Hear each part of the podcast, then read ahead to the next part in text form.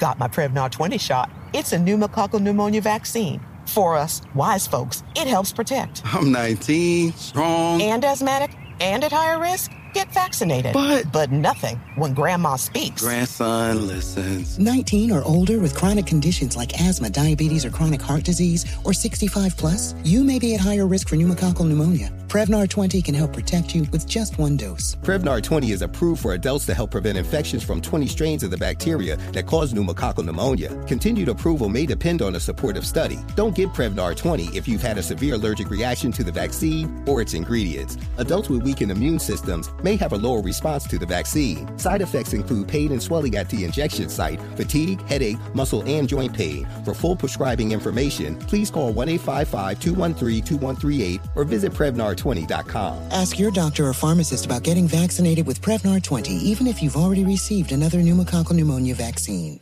Ready to unlock a world of entertainment? Philips Roku TV has America's favorite TV streaming platform built in, so you can watch live TV, catch every game, discover must see shows and hit movies, and get all the best streaming apps in one place, like iHeart for all your favorite music, radio, and podcasts. Watch what you want when you want. Immerse yourself in entertainment with premium 4K picture and sound for every budget, with sizes for every room. Find your perfect Philips Roku TV today, online or at your local Walmart and Sam's Club. Welcome to 500 Greatest Songs, a podcast based on Rolling Stone's hugely popular, influential, and sometimes controversial list. I'm Brittany Spanos. And I'm Rob Sheffield. We're here to shed light on the greatest songs ever made and discover what makes them so great. From classics like Fleetwood Mac's Dreams to the Ronettes' Be My Baby, and modern day classics like The Killer's Mr. Brightside. Listen to Rolling Stone's 500 Greatest Songs on the iHeartRadio app, Apple Podcasts, or wherever you get your podcasts.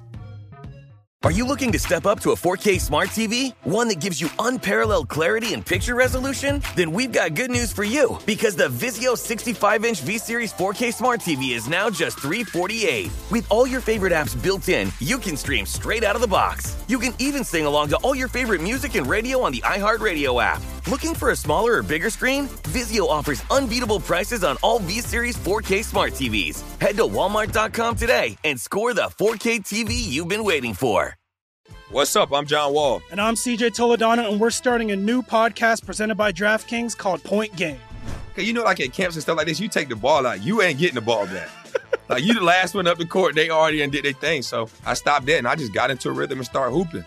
The Lakers should sign Trae Young this summer. They got to kind of start preparing for like if LeBron's last year is this year, next year, whenever it is. And I feel like a pick and roll with AD and a guy like Trae Young would be deadly.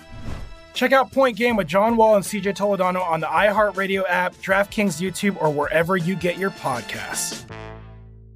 NBA Top Shot is where the NBA's biggest fans buy, sell, and earn officially licensed video collectibles. Rip packs or purchase individual limited edition moments from your marketplace to build your ultimate collection. From rookies to legends, now you can flex your fandom by owning the greatest moments of your favorite players and teams. Your collection can even earn a once in a lifetime, money can't buy experience. NBA Top Shot users have already attended private events with superstars like Klay Thompson, rising stars like Cade Cunningham, and even all time greats like Magic Johnson.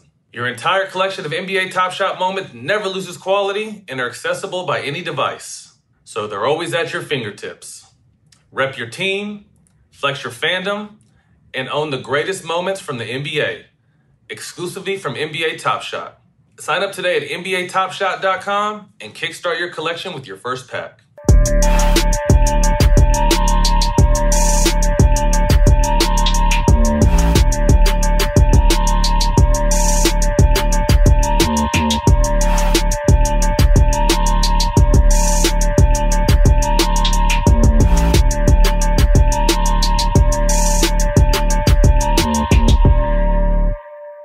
Welcome back, All the Smoke Atlanta, day two. Day two. Yesterday was a good day, man. Man, we always killing Atlanta. And then we finished it off at your house, laughing and joking. Yeah. And then, uh, man, today, special. We finally got a chance to to, to, to finish the inside the NBA yes, roster off. Yes, yes, yes. And it's only right, man. We finished with the one and only Charles Barkley. Sir man. Thank Charles. You. Hey, man, thank you. Hey, man, number one, I just want to say I'm proud of you guys, man. Thank you. I'm proud of you for your success. I mean, not the NBA, because that's that's just talent. Mm-hmm.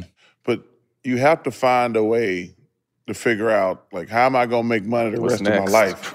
So I'm proud of y'all, man. Keep doing y'all thing. And Appreciate thanks for having me. Thanks You for paving being the way. here. Y'all had no you big ass said. Shaq in here? Yeah, Man, yeah, we had Shaq We had to have him at a sports bar because you know he wanted to eat while we did the interview. Hey man, he, is he the biggest 50 year old kid kid in Oh, the ever. history of civilization? I played with Shaq on the same. He was walking around naked, tackling trainers naked, fucking with play. Like Shaq was a menace. But as soon as the ball went up, it all switched. Man, we can be walking around the studio, mind our own business, that big motherfucker just tackle Stak for no reason. I'm like, yo, man. And he's not little neither. He's huge. First of all, he's the biggest human being in the Right. world. In the world. in the world. But, got- but, but he got a pure heart, man. Oh, great I got a great relationship with him, Chuck. I'm in court for a traffic ticket, and, and I had something else in my car, and I'm sitting there um, thinking, don't know what's about to happen.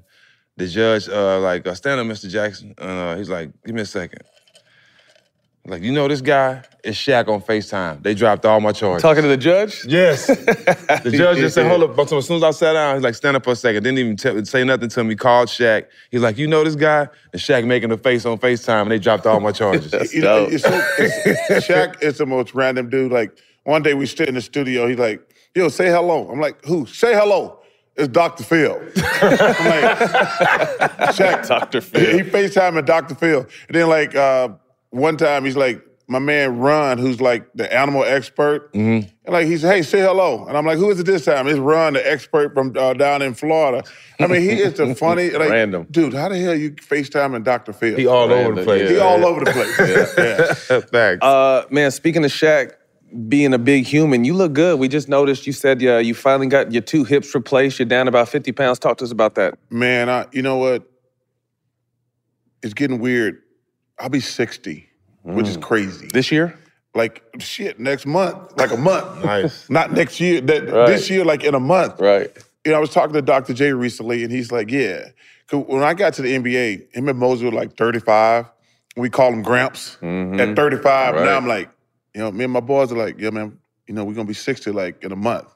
We gotta do something. That's a blessing. So, but my doctor told me, man, especially you know, being black, we don't take good care of ourselves when it, you know, one obesity and diabetes and things like that is rampant in our communities. And I had gotten really fat. To be honest with you, I'd gained. Uh, I just gotten out of shape just for just being lazy 1st and foremost because I was in pain all the time. I'm like, I'm tired of working out. Shit, I worked out my whole life. Right. And I just got tired. Then my hips got bad. And my doctor, he said, I'm gonna give you new hips. He said, but you gotta lose weight, man. He said, I see a lot of fat young people. I don't see no fat old people. He told me to get my ass in shape.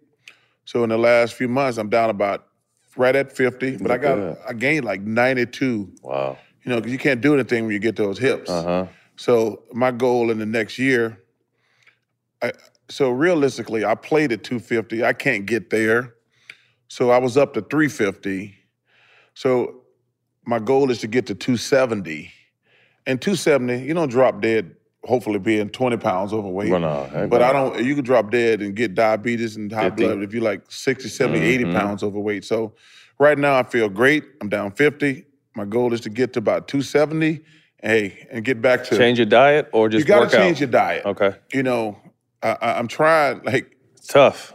Well, you know, it's crazy. What's really weird? I only eat rice, corn, and potatoes, and clearly. Everybody tries to tell me those are starches, which I don't know what the hell that means. Me neither. yeah, like so. I'm trying to eat Brussels sprouts. Mm. It- it's only two vegetables I really can stomach, to be honest with you. Brussels sprouts, because you can put like a little turkey bacon in them Yeah. and and and and roasted cauliflower. You know, so you know, I ca I like like okra. I'm not eating that shit. Yeah, I eat avocado, um, but uh, things like that. So, but like I say, it, you got to eat because I'm. You can't at, at our age. Yeah. You guys are a lot younger than me. I can't work out enough to eat bad. Right. I mean, because they like when I was in my prime, I told people my pregame meals.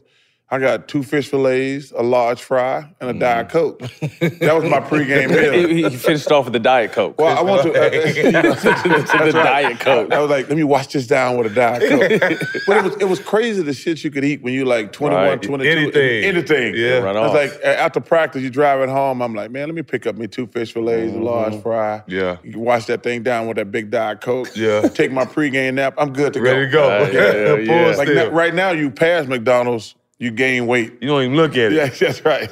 That's funny. Uh, man, recently signed a 10 year ex- mega extension with TNT. Congratulations Yeah, on that. thank you, man. Talk to us about that process because I don't know if it was true rumors that the LIV Golf were trying to recruit you and Yeah, there was some know, back I- and forth. I had no problem with LIV. I told my boys because some of those guys, my friends, they asked me my opinion on LIV. I Mhm. said, "Yo, man, we're not the moral police. Right. The United States do business with China. The NBA do business with China, Saudi Arabia, and everything like that. Don't fall for the selective outrage." And I said, "Go take that money. You got to take care of your family. I ain't gonna say, hey." Don't take money from here or here. I said, mm-hmm. because if people actually knew where all their money came from, nobody would be working. Right. Facts. Yeah, fact. That's facts. And I said, so TNT called me in because my magic number was 60, right around there. You know, I've been so lucky and blessed. I played in the NBA for 16 years, been on television for 22, going on 23. Underpaid though. Yeah, no, but I'm saying if I don't have enough money by now, I'm the biggest fuck. hey, I'm the biggest idiot in the world. If, it- if I ain't got enough cash by now, Yeah. I said, guys, I'm winding down.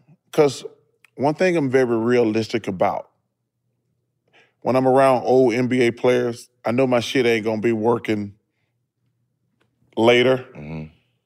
Uh, but I don't care. I've got the op- I got the the privilege to be Charles Barkley and the greatest life ever. Mm-hmm.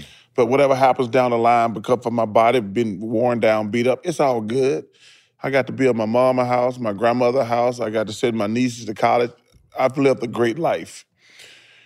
And I know my body, whatever happens down the line happens. It is. So I want to be able to like travel the world, mm-hmm. enjoy life for the next few years before it all kicks in. Oh shit, I could drop dead next week. It is what it is. I ain't upset about that. I've lived 60 years, a great mm-hmm. life. Mm-hmm. So I say, hey, I want to wind down.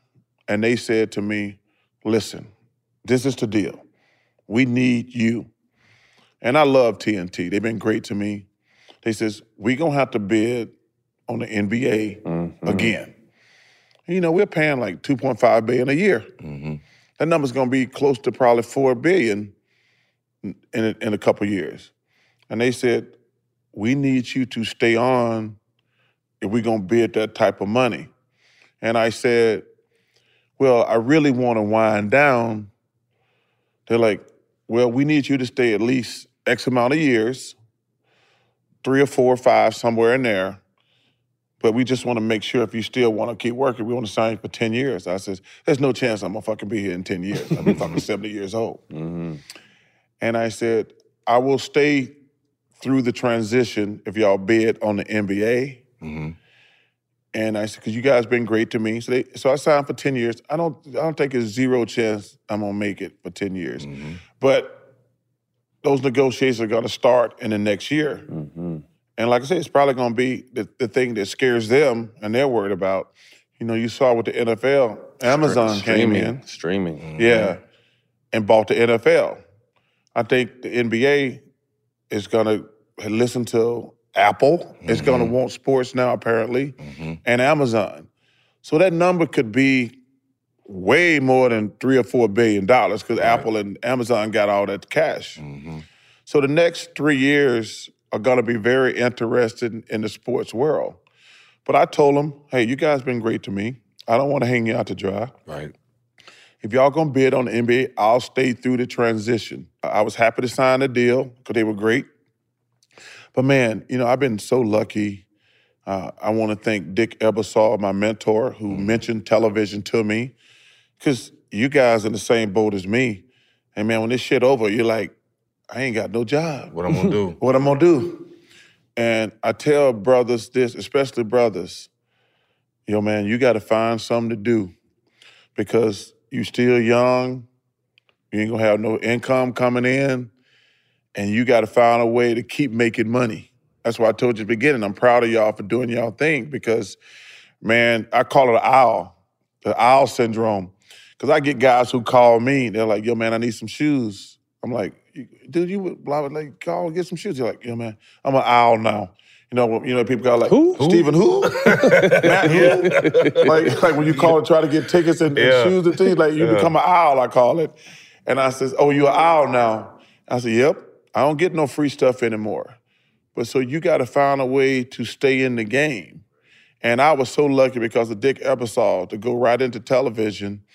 But man, you got that's why you got to start. Number one, you got to save your money. You got to plan for the future, and you got to figure out what you want to do.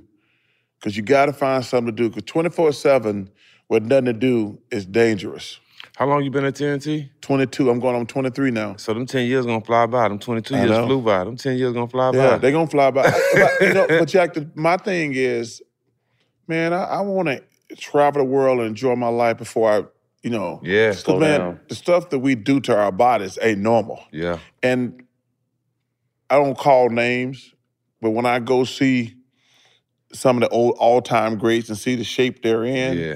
like playing sports, it ain't the be- it- it's the greatest job in the world, but Beat it ain't the best body thing up. for your body. Beat your body up. Yeah, it gets your ass. Mhm. Yeah, it gets you. Did you see? I mean, obviously, the, the, the transition you made look seamless and fun, but did you see yourself? I mean, like you said, you're going on year 23 of talking about basketball. No, I had no idea. So when Dick Ebersol called me one day, he says, Charles, you want to get together for dinner? I said, of course. Because you guys, I, y'all probably remember, you know, NBA started on NBC. Yeah. I tell people all the time, it's so funny being old. All these motherfuckers think there's always been, everybody had a cell phone. They the think there's. I like, I'm so old, there was no ESPN when we started. Mm-hmm. We flew commercial. My first three or four years in the NBA, we flew commercial. Wow. I mean, that's how crazy, that's how that's how long ago it was. And Dick Ebersol said to me, What do you think about going on television? I says, I, I don't know what I'm gonna do. I said, obviously I gotta play a couple more years, but I don't know what he says, I think you'll be good on TV. He said, I think I think you'll be great on TV. He said, You're always gonna be in trouble. I'm like, what does that mean? He says, clearly somewhere along the way you made up your mind you were always just going to be honest and deal with the ramifications. I said well that was actually interesting because when i first started becoming a star i think i was my third at the end of my second year my third year in the nba because my first few years in the nba nobody talked to me. Mm-hmm. It was doc moses maurice cheeks andrew toney bobby jones. I was the rookie. Motherfucker didn't even mention me didn't come to me.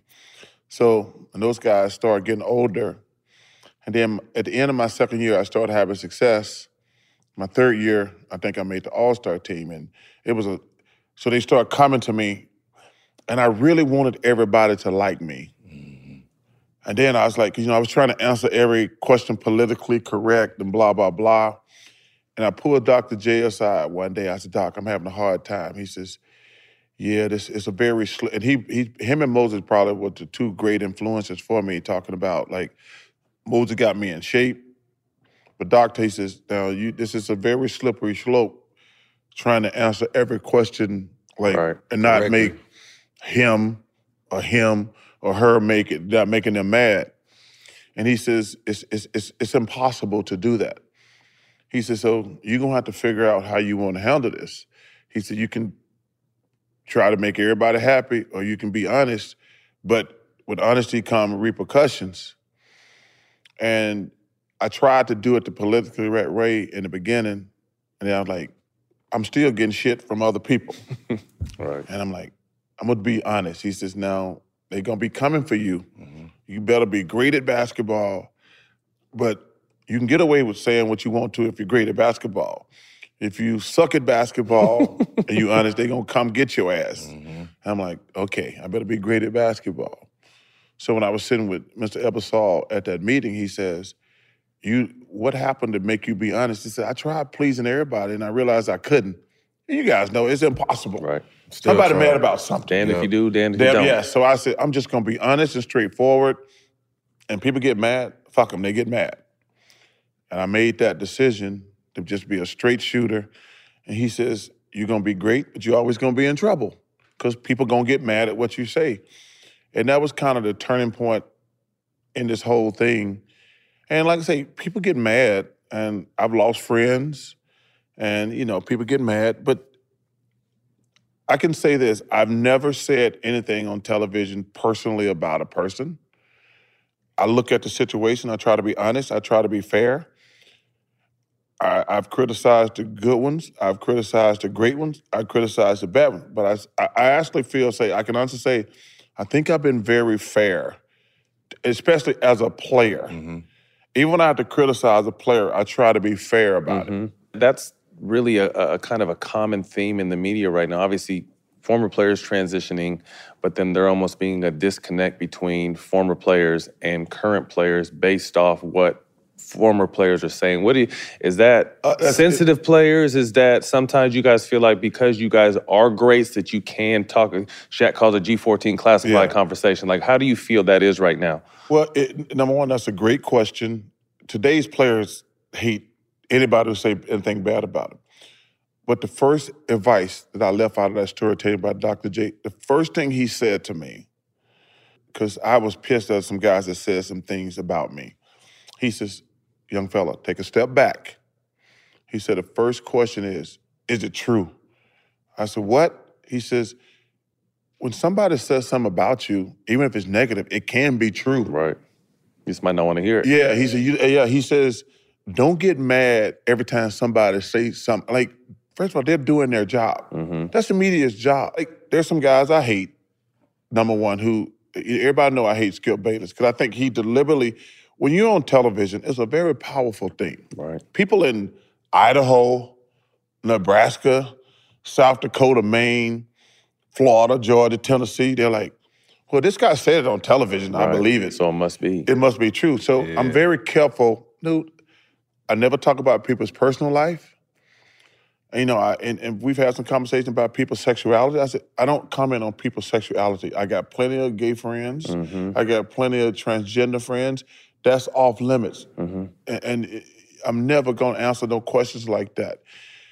But I said, I'm never going to get in their personal business. That's not our business. But I'm, my criticism, or or if I said something positive, it's going to be 100% on basketball. Right. But there's guys I watch on television. I say, oh, he don't like that guy.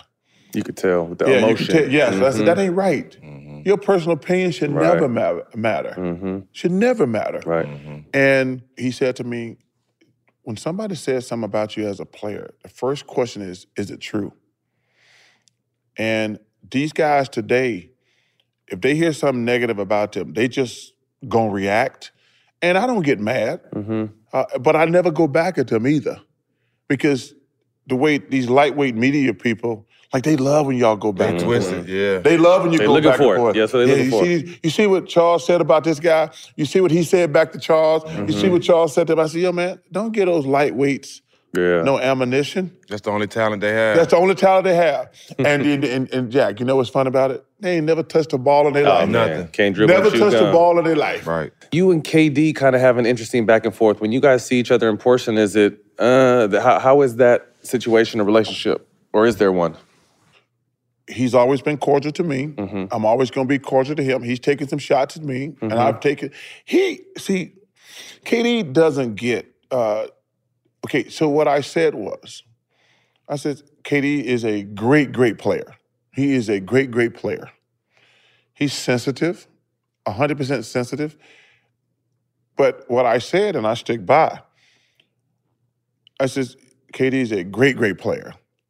But he's going to have to win a championship without the Warriors to get the old heads' respect. And I said, and I used the analogy. I said, Kobe Bryant, one of the greatest ever, said, I had to win a championship without, Shaq. Yep.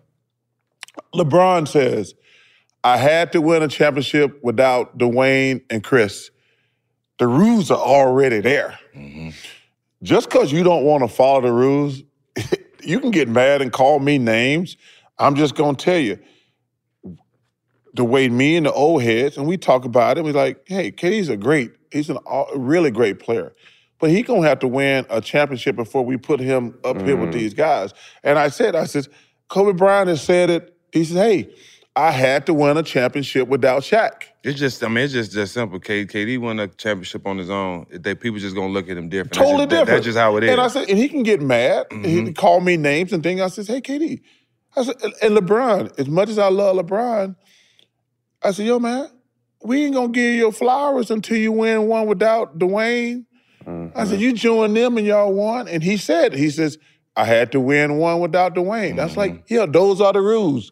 and you can get mad when guys said, like, but those are the rules. Mm-hmm. It's like it's like my rules.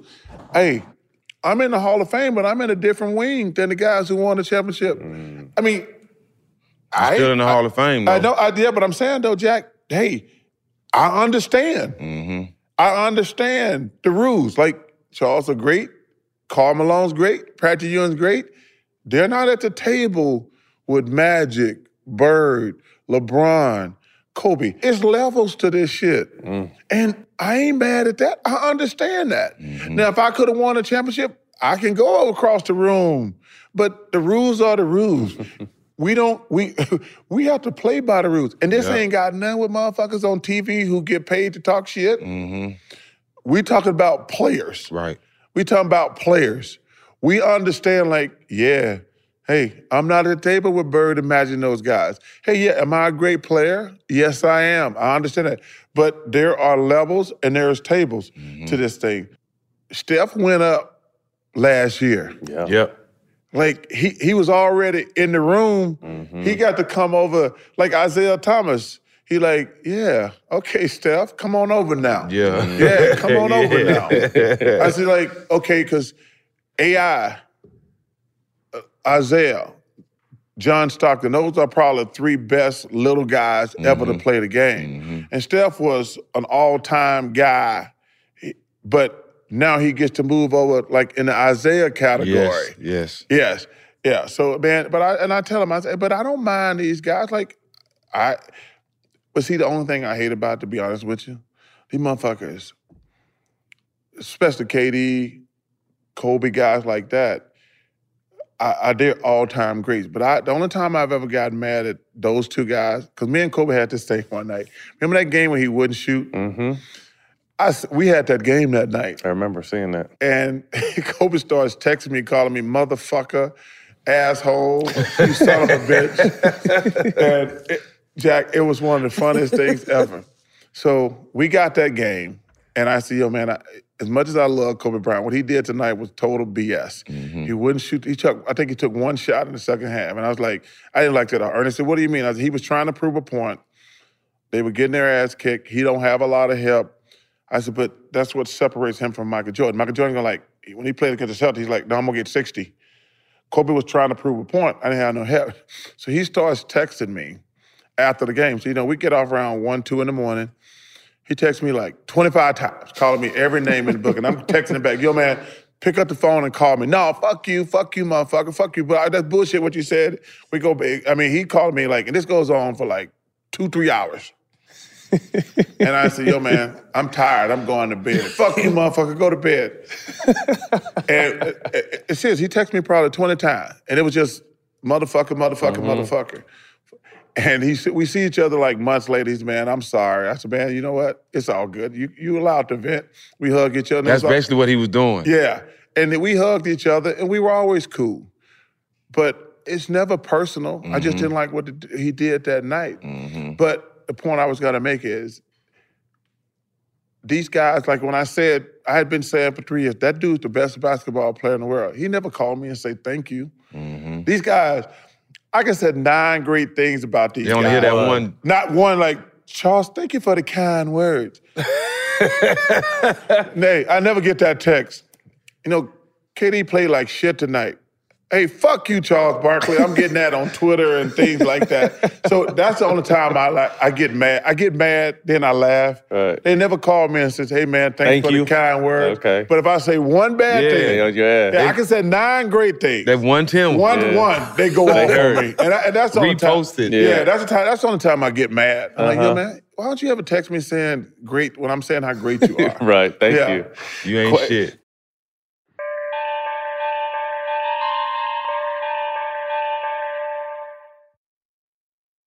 Are you all about the NBA action? You've got to try Pick Six, the newest fantasy app from DraftKings, an official partner of the NBA. Right now, new customers can earn a 100% instant deposit match up to $100 in Pick Six credits when you deposit $5 or more. Getting started is simple. Just download the DraftKings Pick Six app and sign up with code ATS. Pick at least two players and choose if they'll have more or less of a stat. Like, will they score more or less than 30 points? or have more or less than eight assists. Lock them in and compete against others for a shot at huge cash prizes. Download the DraftKings Pick 6 app now and get started with code ATS. New customers can earn a 100% instant deposit match up to $100 in Pick 6 credits when you deposit $5 or more. Only on DraftKings Pick 6 with code ATS. The crown is yours. One offer per new customer. Minimum $5 deposit to receive a match of up to $100 in Pick 6 credits. Non withdrawable and valid for Pick 6 use only. Expire after 180 days. Gambling problem? Call 1 800 Gambler. 18 plus in most eligible states. Age varies by jurisdiction. Eligibility restrictions apply. Pick 6 not available in all states. For up-to-date list of states, visit dkng.co slash pick 6 states. Void where prohibited. See terms at pick6.draftkings.com slash promos. Ready to unlock a world of entertainment? Philips Roku TV has America's favorite TV streaming platform built in, so you can watch live TV, catch every game, discover must see shows and hit movies, and get all the best streaming apps in one place, like iHeart for all your favorite music, radio, and podcasts. Watch what you want when you want. Immerse yourself in entertainment with premium 4K picture and sound for every budget, with sizes for every room. Find your perfect Philips Roku TV today, online or at your local Walmart and Sam's Club. Welcome to 500 Greatest Songs, a podcast based on Rolling Stone's hugely popular, influential, and sometimes controversial list. I'm Brittany Spanos. And I'm Rob Sheffield. We're here to shed light on the greatest songs ever made and discover what makes them so great. From classics like Fleetwood Mac's Dreams to the Ronettes' Be My Baby, and modern day classics like The Killer's Mr. Brightside. Listen to Rolling Stone's 500 Greatest Songs on the iHeartRadio app, Apple Podcasts, or wherever you get your podcasts.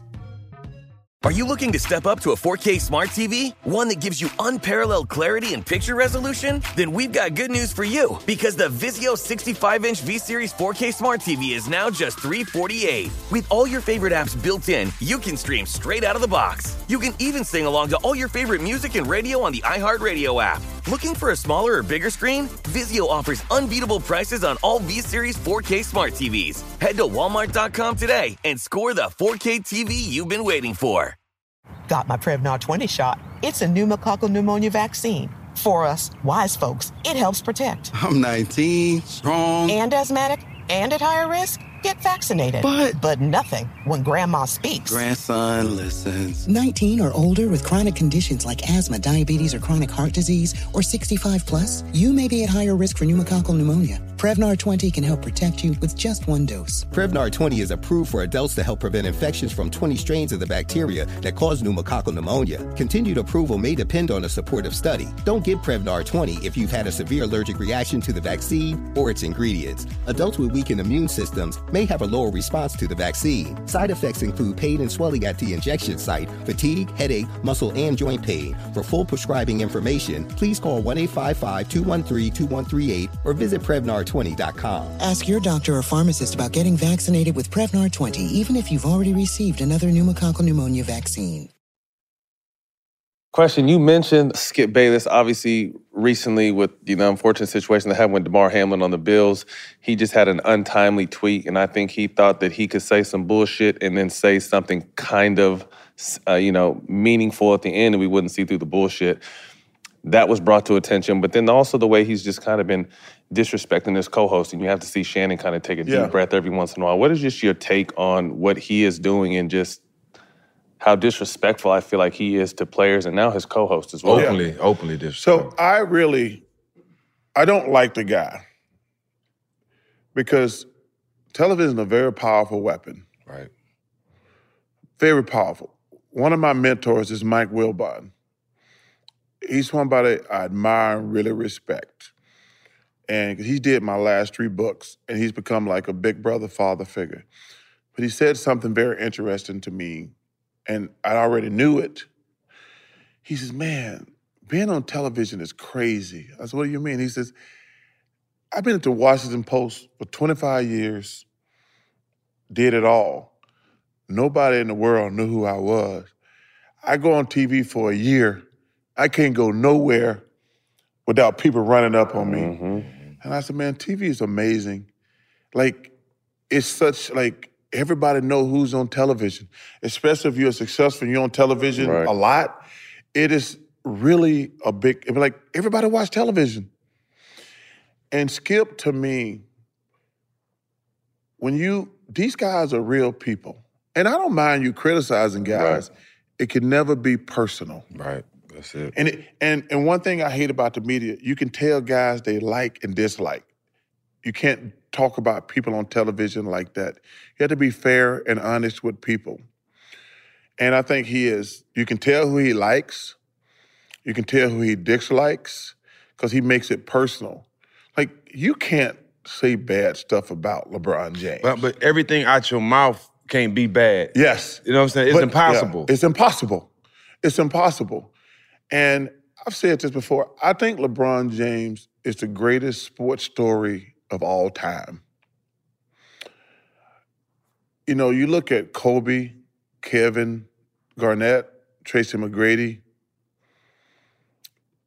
I think those probably three of the greatest straight to high school players to Dwight. the pros. Yeah, that's probably three. Dwight, Yeah. he's great. Mm-hmm. But they all struggled Yeah. in the beginning. He been in his prime since day one. Day one. That's why I said, for him to come into the NBA at 18 years old, he was really good. We had his first game, I think, on TNT. Sacramento. Yes. Mm-hmm. He played really good. Mm-hmm. But in this generation with social media, he's never gotten in trouble. He's lived up to all the hype. Brought his boys along. Yes, I think it's probably the greatest story in sports history. I agree. Like, I'm like, to be the number one, be as good from 18 and never really get in trouble Yeah. in this society where people are out to get you Phones everywhere. everywhere. I think it's probably the greatest sports story of all time. Mm-hmm. I mean, it's just amazing what he's accomplished, what he's did, and never gotten in trouble. Yep. But to dis- Skip's disrespect toward him, I do not like it. Yeah. The way he's treating Shannon, uh, clearly, hey, Tom Brady is the GOAT. We get that. We get it. You don't have to, like, Shit on your man. That's your man, Yeah. though, right? You don't have Yeah. to shit on Shannon like that. and, and but first of all, this dude in the Hall of Fame, he won three Super Bowls. He was nice. ain't chopped liver. right. He ain't chopped liver. You, uh, uh, but he has, he's been rewarded so much. Mm-hmm. For doing that. Yeah. The way he has made his money and made his living, I have a problem with it. Because, man, if you make it to the pros, you a hell of a player. Period. I tell people, hey, is everybody LeBron or KD? No. But that number 12 guy on an NBA team, his journey is amazing. Yeah. Mm-hmm. His story is Hey, amazing. if you get to be one of the best 400 basketball players in the world, That And less, less right than there. 5,000 to ever even play in the yes. game. Yes. And man, I I love these guys.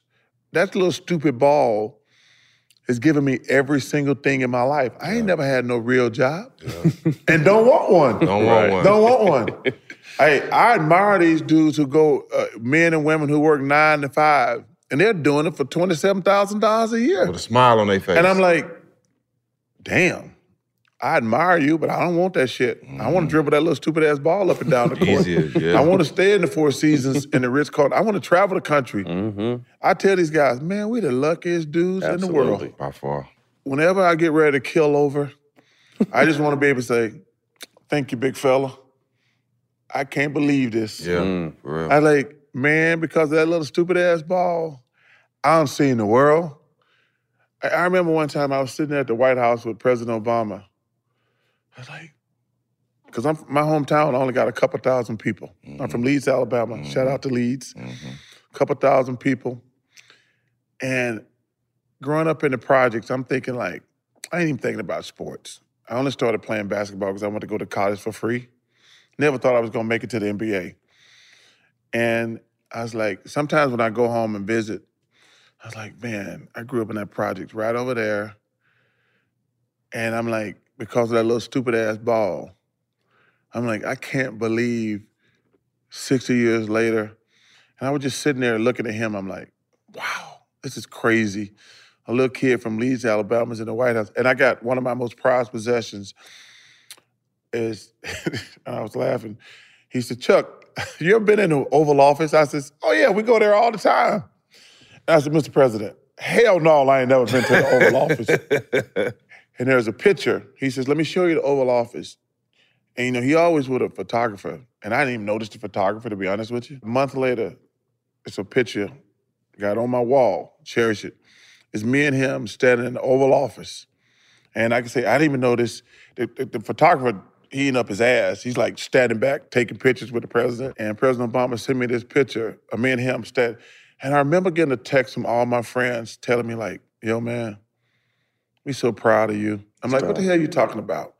they're like, yo, man, it, there's a picture on, on the internet of you and President Obama in the Oval Office. I said, I haven't seen it. And it came like a month or two later. And when I got the picture, I'm like, damn, man, this is so crazy and awesome. My little hometown mm-hmm. seeing me right.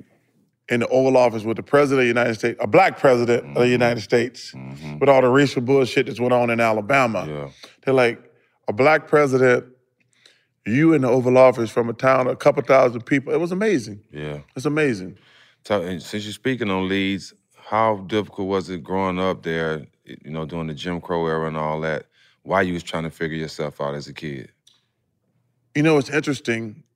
We didn't even feel any of that, Yep. to be honest with you, because it's so small. Mm-hmm. But now that I look back, Jack, shit is crazy. And you don't even know it because you kids, we don't know. Yeah. Because that's like, You we know didn't no even know we were poor. the norm. Yeah, like we didn't even know we were poor. Yeah. Because You don't everybody know else what is poor poor. is, yeah. But the shit is crazy now that I think about it. Man, we had a black and a white homecoming queen. Really? Yeah. Wow.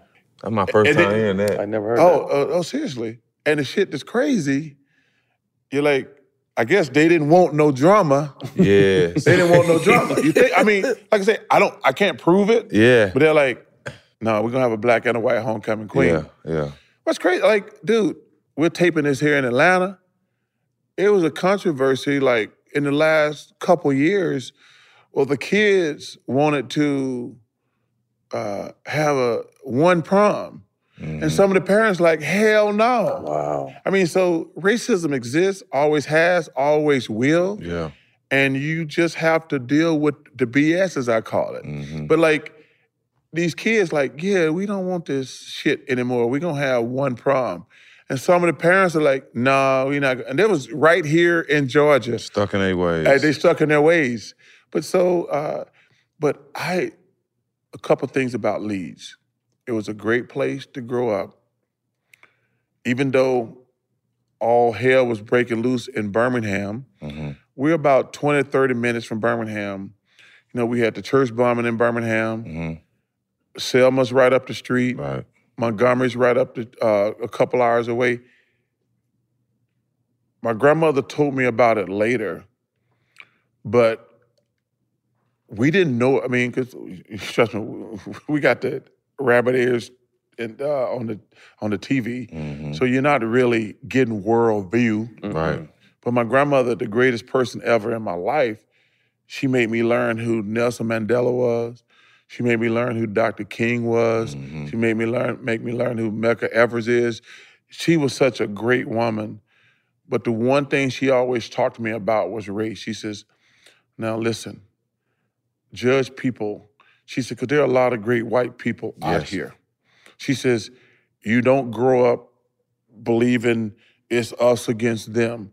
She says, these white people who, in my life, they're amazing. And that was really important. Like, because there are a lot of black people who are full of shit, who like, they're not, uh, they're like, they're black, but they, they're not helping our race. And there are a lot of white people out there who are helping our race. I actually learned what, what was really cool for me.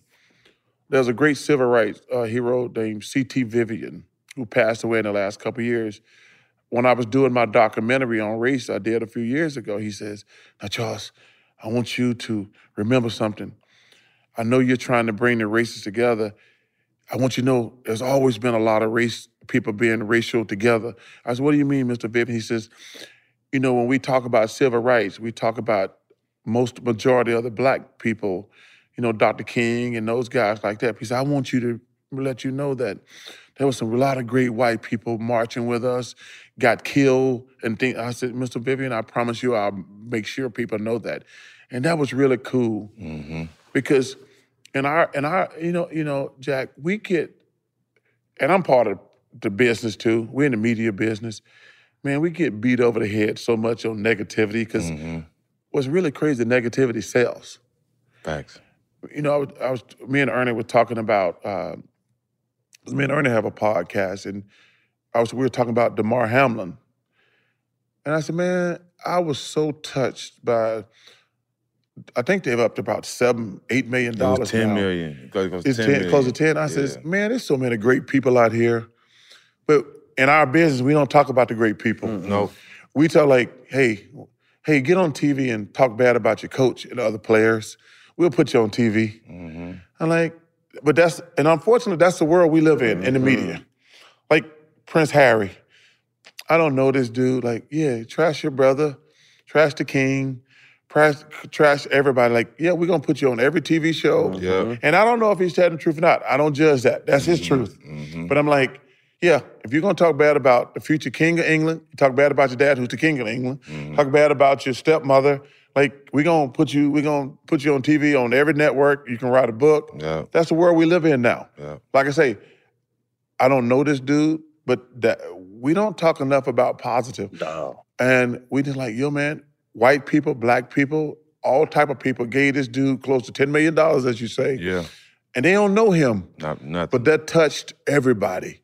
And I wish that we would, I wish positivity sell more than negativity. Mhm. I say this all the time, like two things. People will tell you, dang, you giving you giving back somebody, but why you posting it? But then again, if I don't post it, you say I ain't doing nothing for the community. It's- Oh, my it's- God. You know what I'm saying? It's, it's like crazy. If you post 22. it, you, you you're thirsty for it. But if you don't post it, you ain't doing them. But then again, it's like a lot of people don't understand, man. It's like Man, we it- just had this conversation. Number one, I, you, first first of all, you're 100% correct. And I'm going to tell you why. So, my goal, uh, I've been giving a million dollars a year away to charity. So, I started out at my high school because I want the kids to go to college. And I went to my college, Auburn. Mm-hmm.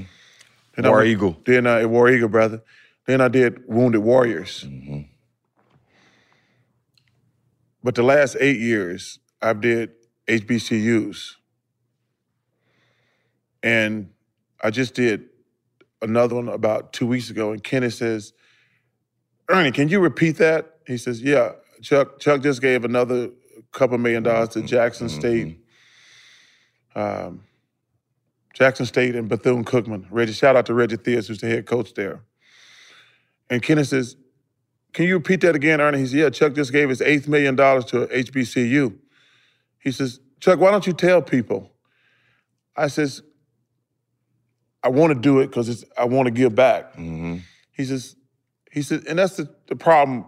Chuck does all this. He don't tell anybody. Mm-hmm. I said, yeah, if I tell everybody, they're gonna be like, Chuck always bragging about how much money he get to Exactly, charity. Exactly.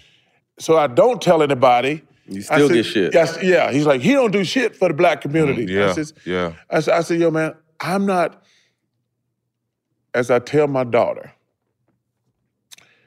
I said, let me tell you something. Don't you ever give these idiots power over you. Mm-hmm. If somebody said, like, I'm going back, way back, when she's a young kid.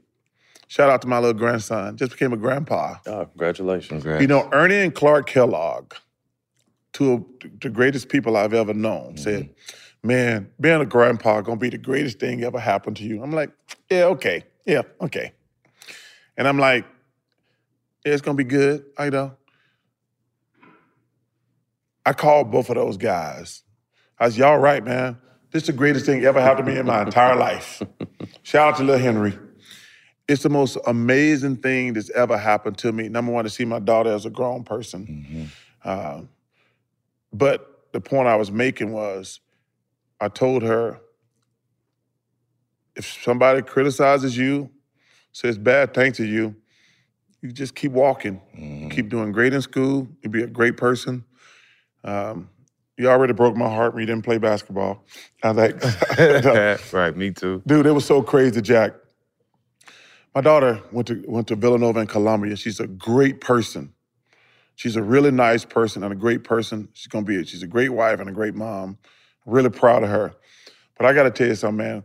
So my daughter, when she was like two years old, she was like six feet tall, and I'm like, I'm gonna have the best female basketball player in the world. I can't wait to teach her shit. I says, I'm gonna send her to the best camps. I'm gonna work with her during the summer. I'm all pumped, six feet tall, four, five, six, seven, eight, nine, ten. I'm like, come on, girl, be a teenager so I can teach you all my shit. Finally, she become a teenager. I said, hey, you gonna, are you ready? We start playing. I, uh, I don't think she like basketball. He said, uh. I don't think she like basketball. Maybe this ain't it. And I'm like, Christiana, when those girls get close to you, pop them. Dad, I might hurt them. I said, yeah, that's the objective. I'm bigger than they are. I'm like, yeah, that's an advantage. Mm-hmm. You're like, okay. Okay, okay. Hey, uh, can we get together after school today? Yeah, of course, Dad. What are we gonna talk about? As you like basketball? Oh, Dad, I don't like sports. Yeah, right there. What do you mean? Uh, I don't like sports. Okay, okay, just be a good person. I love you. You're the greatest. I love you. Go in the room. Hurt. Hurt. daughter don't like sports. She don't like basketball. And I, after I cried, I got over it. And I said, and I told my friends, I was, yo, man, my daughter just crushed me today. She told me she don't like sports. And I said, but you know what? She's a great person. She's a straight A student. I'm proud of the woman she is. But man, I was like, I spent my, I, I'm, I, you know, I'm writing down notes, teaching her the jump hook, the up and under. I'm gonna work with her on her footwork. She's like, oh, Dad, I don't like sports. Uh, it was brutal. I got five girls, so I know the feeling. Um, you stay at home for school, Auburn. Yes. Um, any other schools was coming at you? And So, throw you know, some big t- bags your way. No, no. it- The thing is crazy, and uh, you guys don't even know this. Man, I grew. I wasn't even good at basketball. growth spurt, right? Yeah. I went from five ten to six five in one year. Me- I did too. Yeah, so nobody even knew who the hell I was because they're like, I'm not on anybody's radar.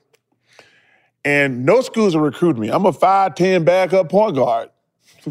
Point And- guard. Yeah, I'm back backup too. I'm not even no good. I, I ain't even no good. And so then it's too late to get recruited. So then only Alabama, Auburn, and UAB is recruiting me mm. because everybody's already signed. So I'm leaning toward UAB because I'm really close to my mother and grandmother. Rest in peace, ladies. Thank y'all. Love y'all. Miss y'all. Mm. So only three schools, big schools, are recruiting me. So UAB's in Birmingham, so it's right there. But they make it to the Sweet 16, and they got everybody coming back. Then Tuscaloosa's close. They actually make it to the Sweet 16 and got everybody coming back. And they signed the best big man in the country, who's from Alabama, a guy named Bobby Lee Hurt, and Ennis Whatley, who was the best point guard in the country. So then I go down to Auburn. Auburn's lost like 12 games in a row. And I'm looking, and I said, these motherfuckers are awful. so me and the coach is sitting there, and I said, Coach, you got a pen on you? You know, people bug me, saying hello, sign a couple autographs, blah, blah, blah. I said, Coach, you got a pen on you? He says, Oh, you big time. You're gonna start signing autographs and shit. I said, No, I'm signing them here. He said, What? He says, I'm watching our team play. These motherfuckers ain't no good. I can play here. and it turned into the best decision ever going to mm-hmm. Auburn. But Jack, I tell these dudes, you know, I talk to players all the time. I say, listen, don't talk to me about the education part. Because if you want an education, you're gonna get it. Mm-hmm. I say your number one criteria is when you're deciding where you're gonna go to college is playing time. Mm. I said, because if you go, especially if you go way somewhere away, if you don't get to play, it's gonna be a miserable experience. Domino Yeah. experience. Yeah, it's gonna be awful. Your, your school work's gonna suck, but you're gonna be homesick. Cause, because what people don't understand is, man, everybody can play in college. Yeah. Everybody can play in college. Because when you're in high school and you're a great player or a really good player, you're only going to play against five to 10 players who are on your level. Yeah. But when you go to college, everybody's on your level. Everybody's on your level. When you go play Vanderbilt, like, damn, they got good players. You go Mississippi State, I go Jeff Malone, Kilpatrick Wells. Dominique had Georgia, James Banks, uh, Vern Fleming, Terry Fair, and those guys. Alabama had Bobby Lee Hurt, Eddie Phillips. So the number one criteria, like, yo, man, you need to get to play. So Auburn gave me a great opportunity to play, and I got to play right away as a freshman. And uh, it was three great years, and I loved it. Any good stories from Bo with Bo Jackson? Well, so we had a great high school football team. You know, we all, you know, all the jocks hang out. So we played Bo's High School. And Bo's one of the few athletes who the same size in high school as he was in college. God damn. yeah. He was a monster in high school like yes. Like everybody else get bigger when they go to uh, college. He was there already. Bo, we go play Bo's High School, and it was one of the most amazing things. Like every time he touched the ball, that he either scored or, bro- or, or broke like a 15, 20 yard run. And I was like, he's already bigger and faster than everybody else. And like he's bigger than our defensive lineman. Mm-hmm. He, I mean, it, it, it- but it was so beautiful to watch. And then he comes to Auburn the next year. And I tell people one of, one of the coolest things for me was getting an opportunity to watch that dude play football every Saturday in person. And we are great friends to this day. But I, I just like being with that dude. But man, it was such a it was a pleasure and an honor to watch that dude play football every Saturday. Mm, mm, mm. That talented. Man. That's unbelievable. 84, you go in the draft, you go number five, same draft with MJ and Hakeem. What was the state of the league in 84 when you came in? You know, I spent the last couple of days with Magic Johnson shooting the Capital One commercials. And I, every time I see him, I tell him thank you. Because Magic Johnson and Larry Bird are the two most important figures in NBA history. I agree. Well, people don't understand, to answer your question, people look at this thing now where guys are making 30, 40, 50 million dollars. When I came in, it, it was uh, David Stern's first year, the average salary was $200,000. Magic and Bird, those guys changed the entire trajectory of the NBA and made it what it is today. Because Magic, and I, I told him the story, I says, and I'm playing with Dr. J. and Moses. Mm-hmm. I remember the first time Magic, when he made a million dollars, we were going around high fiving each other. We couldn't believe an NBA player made a million dollars. That was Magic. He's the first player to make a million dollars. What year was that? It was 85, 86, somewhere in there. But he sounded like it was like a 20 year. 25 years, 25 million. when you- a million a year. right? Yeah. And we like me and Doc it. and Moses, like Right. I'm not talking about regular guys on the team. I'm Mhm. talking like they had never made a million dollars before. Mm. And but it's all so the state of the league was like two black, bunch of druggies, Mm-hmm. a bunch of thugs. Game the finals were tape delayed. It's crazy. to There was only one game a week. And it's all because of Magic and Bird, who changed the whole dynamic of the league. Mm-hmm. So every time I see those guys, they I want them to know, man, thank you. It took a kid from Leeds, Alabama to, like I say, I was able to build my mother and grandmother a house. Yep. I was able to send all my nieces nieces to college, my mm-hmm. daughter to the best colleges. Because one of the greatest travesties of this country, the greatest country in the world is what we charge these kids to go to Mm, school. Ridiculous. It's ridiculous and a joke because what we do is we eliminate probably 70, 80% of kids who are probably smart enough. Just don't have the opportunity. They, they, they can't borrow that much money. Can't afford it. Like, yeah. it, it, I mean, you know, my daughter loved going to Villanova, loved it. She loved going to Columbia grad school.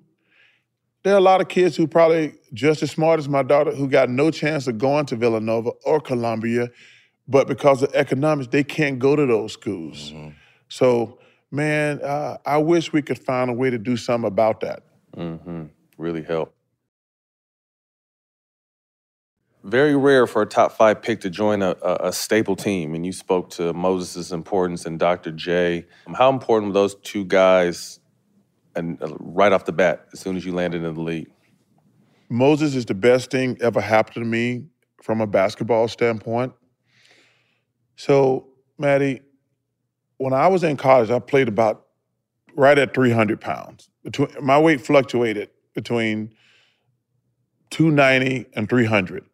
I was out, you know, that's only one meal. So I, It's only yeah, one meal. It's only one meal. so I played, I played about basically 295, but I was having success. Mm-hmm. I think even to this day, I'm the only person. Guys didn't leave school early. You only left after your junior year in my day. So I think to this day, I'm still the only person to lead the SEC in rebound in three straight years. So I don't think anything wrong. At wrong. 295? Yeah. Damn. Oh yeah. And, and Jack, I don't think I'm doing. I'm having success. I don't think I'm doing anything wrong. Like one of the hardest things in life is when you're successful to know if you're doing anything wrong. Right. So I'm leading the SEC in rebounding as a freshman. I'm leading the rebound uh, sophomore and as a junior. So I don't think that I'm doing anything wrong. Mm-hmm. And I get picked number five by the Sixers. Ain't broke, don't fix it. Yeah, that's right. But I'm not, now I'm playing with real players. Can't play at that weight, but don't know it. Just, you know, I'm a rookie. Hey, rookies ain't playing a ton. I'm playing some minutes, but then I'm not getting no quality minutes. And so Moses, me and Moses happen to live in the same building. Moses lived in the penthouse. I live on like the sixth floor, if I remember correctly. And I said, Mo, can I come see you tonight? And I said, he said, sure. And I called him dad, even to the day. And one of the most bittersweet things, people, his family knew how close we were. I got to speak at, to do the eulogy at his funeral. I love that dude. But, so I go up, I said, Big Mo, why am I not getting to play? He's, oh, young fella, you're fat and you're lazy. Plain and simple. I'm like, what? He says, you're fat and you're lazy. He said, Charles, can't play at 300 pounds in the NBA, young fella. You're too fat and too lazy. Can't work hard at 300 pounds. And I, I went downstairs and cried, not gonna lie. And but he said, he says, you wanna lose weight? I come meet you before practice, I meet you after practice. I said, please. And this dude says, let's, and he did it in a way, that's how smart he was. He did it in a way. He says, let's lose 10 pounds. Together. Yeah, he, no, he said, let's lose 10 pounds. He met me before practice, met me after practice. Mm-hmm. I get to 290. And I noticed, like, even at 10 pounds, I'm like, I can work a little bit harder. He He's okay, let's lose 10 more. I'm like, okay. I get to 280. Now I'm actually getting to play. He says, let's lose 10 more. Now I'm at 270.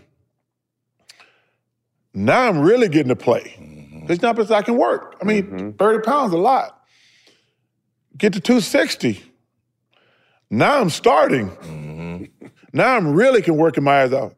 He says, I want to try something. I said, he says, let's get to 250. I'm like, okay, shit working, I'm good. I get to 250. Now I'm really starting, things are really starting to take off. I actually got to 240, but I said, but I don't feel strong. He said, 250 is your weight. But he was so smart. If he had told me to lose 50 pounds, Yeah. I was like, there's no fucking way I can lose 50 mm-hmm. pounds. There's no way. And I lost the 50 pounds, and the rest is history. Mm-hmm. But for that guy taking me under his wing, first of all, he was already one of the best to ever do it. For him to take a little fat kid under his wing, it changed my whole life. It changed my whole life. So that's why, and that's why I call him dad. And I just, what was really crazy, I just saw him at the Hall of Fame Friday. And it, as I always did, I gave him a hug and told him I loved him. And we hung out and had some fun at the Hall of Fame. That Sunday, well, I had to fly to LA the next day to shoot a Kirk commercial. I land in LA. I got a hundred messages. Yo, man, you all right? You all right? I'm calling to check on you. I love you. And I'm scrolling, like everybody's checking on me. I'm like, what the fuck? And then finally says, man, call me. They had found him dead that that morning. Because I'd been on a plane for like Yeah, five missed it, hours. yeah. And I was like, I, I was so upset. I just stayed in my room the whole day because I didn't want to be friendly to anybody. We weren't shooting a commercial till the next day. I was like, I stayed in my room. I called my close friends. I said, man, I'm so, this is such a fucked up situation. So apparently he had, he had went home to do his regular charity golf tournament and he didn't show up. And they found him in his hotel room. So I guess he died in his sleep. But man, when I got when I was looking when I got that call, man, I, it was it was one of the worst days of my life. But I thank him for taking this little fat kid under his wing because, man, you guys know y'all been around a long time. We seen motherfuckers eat their way out the NBA. Oh, yeah. So man, Moses, he's the most important person. You know, and Doc was great, great. He taught me how to dress. He said, hey, because Doc was always immaculate. To this day. To this, yeah. He's like, Chuck, this is professional basketball. We don't dress. You got you. You can't be wearing warm up suits everywhere you go. He says we're professionals, and um, he taught me how to dress. He taught me how to save my money. Like, 'cause he says, "Yo, man, how many cars you got?" I said, "I got like six. He says, well, "How many can you drive at the same time?" I'm like, "What do you mean?" He says, uh, "Why you have six cars?" Uh, and I couldn't give him a good answer. He said, "Charles, everybody know who the fuck you are." He said, "You ain't got to." He said, "You ain't got to impress these people. Everybody know you, Charles Barkley." He said, "Son, take those cars back. You need one car. If you want two, that's fine. But them other ones, take them back."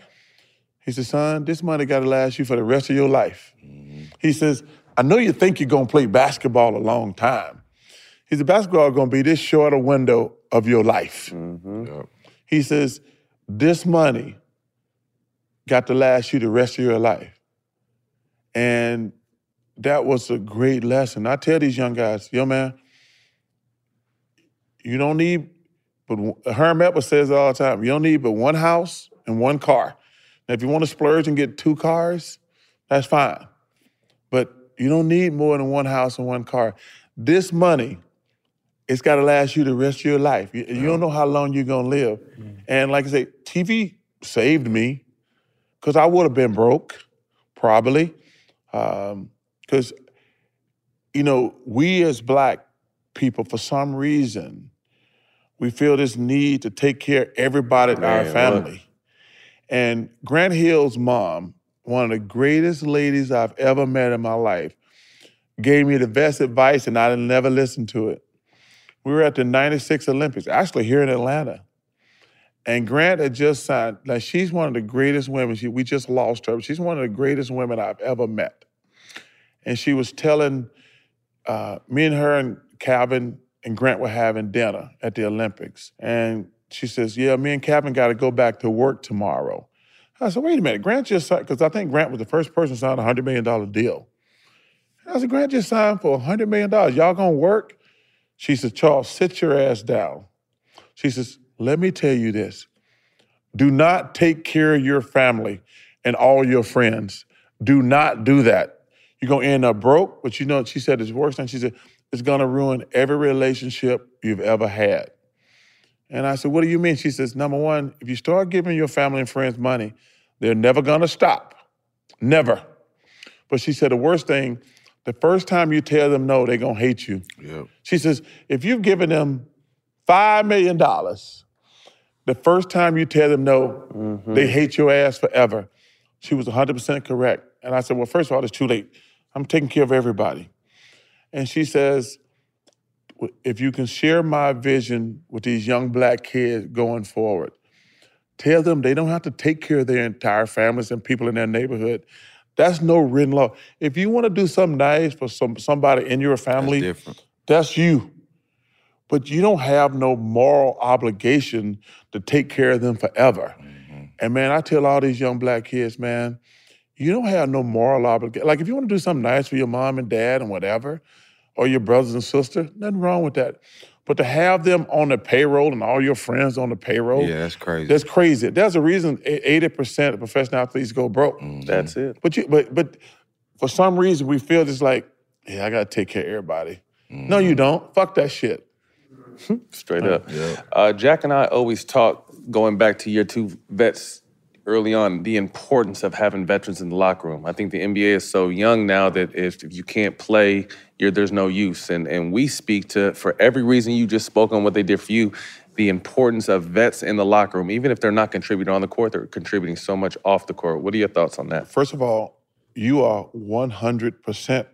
I've said that for the last 30 years. Every NBA team should have a Udonis Haslem or somebody like Andre that. Iguodala. And I'm even talking Iguodala. And I'm even talking, fuck the basketball part. That's Right. to take care of itself. Life. These dudes don't know, that, first of all, we don't even know how to handle a checking account Yeah. uh, uh, you know, we need to, like the thing we just talked about. Like, yo, man, why you got ten guys with you all the time? Why are you taking care of ten? Why why are they always with us? Yo, man, uh, go buy some suits. I remember I tell you the story about Dr. J, him and Maurice Cheeks and the guys. And I'm a rookie. I'm still wearing warm ups everywhere. They take me shot today. What you doing today? I'm like, nothing. I get to hang out with y'all. They're like, we're going shopping. They take me to Boyd's store. Boyd's is a, a famous clothing store in Philly. They're like, they're like, Chuck needs 10 suits, 10 sports coats and slacks. They fed me up and looking in the mirror and shit. Maurice and the guys are just sitting back there looking. Yeah, okay, that's nice, that's good. Bill comes, it's like thirty-two thousand dollars. I, I, I guarantee you, ain't nobody. My mom, my dad, my grandmother, ain't nobody in my house ever made thirty-two thousand dollars a year. Bill, it's thirty-two thousand dollars. And They're like, pay the bill, young fella. I call my agent. I'm like, wow. I called my agent. I said, yo, man, I need thirty-two thousand dollars. They're like, what? I said, the vets took me shopping. They told me I'm dressing like a college kid. So they made me buy like 10 suits, 10 sports coats, jackets, and slacks. And like, yeah, that's the right thing. But stuff like that. Right. They're like, you know, and, at that time we were flying commercials. So we're in the airport. Uh, but Doc and all those guys, they're always immaculate. But you are 100%. And, and you know, now they're getting to, change the rule back. We're going back to drafting high, High school schools, players. yep. A high school player don't know what the hell he's doing. Right. You know, they like they don't know how to eat. Like now, the shit was funny in the day, and it was funny when I said it on camera. Those two fish fillets and large fry and diet coke I ate probably shouldn't have been eating that shit. Mm-hmm. Probably should not have been eating it. Like, yo, man, go get a healthy meal. I would tell a young guy, now I know you can get the two fish fillets and a large fry at 21, well, 18, 19. That shit ain't gonna have no effect upon you. But you need to learn good habits Go get that carb to share it with your kids. Mm. Because you know, like I said, you don't. Hey, you can share it. Like it- obviously, I talked about earlier. One of you know, obesity, diabetes. Those are big problems in the black community because we don't know how to eat. When you get in our position, like, yo, man, teach you how to eat. That's like um, I teach all my friends about credit cards. I remember in college. Shout know, out Capital One. Shout out Capital One. yeah, shout- not not, not yeah, shout out Capital One, but like, you know, in college they send you Mastercard and Visa. The Discovery cards. Yeah, yeah. Burn them out. And I remember me and all my teammates, we go shopping like every weekend, and we'd be like high five each other, like, man, we getting over on these white folks. Shit. We like, we bust buying shit, and then we were like, hey man, we really getting over on these white folks. They sending us credit cards, blah blah blah, and then we pay the minimum. We go shopping every weekend. Mm-hmm. And then when I get to the NBA, my agent says, You got bills we need to take care of? I said, Yeah, I got some bills. And he says, like, he said, Hey man, what all these bills you got? I said, Man, we were getting over on those white folks. We were buying all this shit. He says, Are you serious right now? I says, What do you mean am I serious? He says, So y'all been buying all this shit, paying the minimum, and keep buying shit. He said, son, you know how credit cards work? I says, yeah, you get them and you buy shit. Yeah, pay all that He back. like, son, you only paying the interest. And he says, You see this thing you bought for $2,000? At the rate you're going, you're going to be paying like $22,000 for it by the time you're done. And I remember, I said, What? He says, Yeah, that's how they get poor people. They get they give you a credit card, you pay the minimum, and you don't ever ever end up paying it off. But by the time you pay it off, you paid like three times what it originally cost. And I called, I said, you need to go meet with all my college teammates. The man, we've been doing this shit the whole three years I've been in college. And stuff like that, a vet like, yo, yo man, don't be you Right. t- like you don't even know that. Mm-hmm. And you can teach that to your family. Mm-hmm. Yeah, and so that's to go to, back to your point. Like every NBA team should pay a veteran, like, hey, all our conversations are private, but I'm gonna teach you about life. Uh, yeah. And, and and and the thing is, uh, it, just like, yo, man, I know the game ain't to seven o'clock. I know you can stay out to three, four in the morning and sleep all day. But day sleep ain't the same as a good night's sleep. Right. Shit like that that a vet will tell you. Like, like Doc, uh, they, they tell me sometimes, hey man, we got a big game. Go to bed. I'm like, what? Hey, hey, day sleep ain't the same as night sleep. Mm-hmm. Like vets tell you shit like that. Mm-hmm. So, man, I'm 100% with you. Every team should have like a, ga- a- mm-hmm. a, a, a veteran liaison. Like, hey, you can ask me anything. I'm not gonna go rap Right. to the team. Right. I'm not gonna rat, but you're gonna have to listen to me. Stu- I think stuff like that would be huge. Absolutely. It, w- it will be because not only just teaching them about life, but I had guys like Steve Smith, Kevin Willis, to teach me how to be a professional, especially at a young kid. I'm coming into, I know it's a game, but no, you you you it's a job now. You got to be a professional. So all that stuff helped me be a uh, be a better professional. So that definitely matters. It- oh, coming to the league, yeah, And you and, and and the two guys you mentioned, two of the best guys I've ever been around. yeah, solid They, guys. they two of the best guys I've ever been around.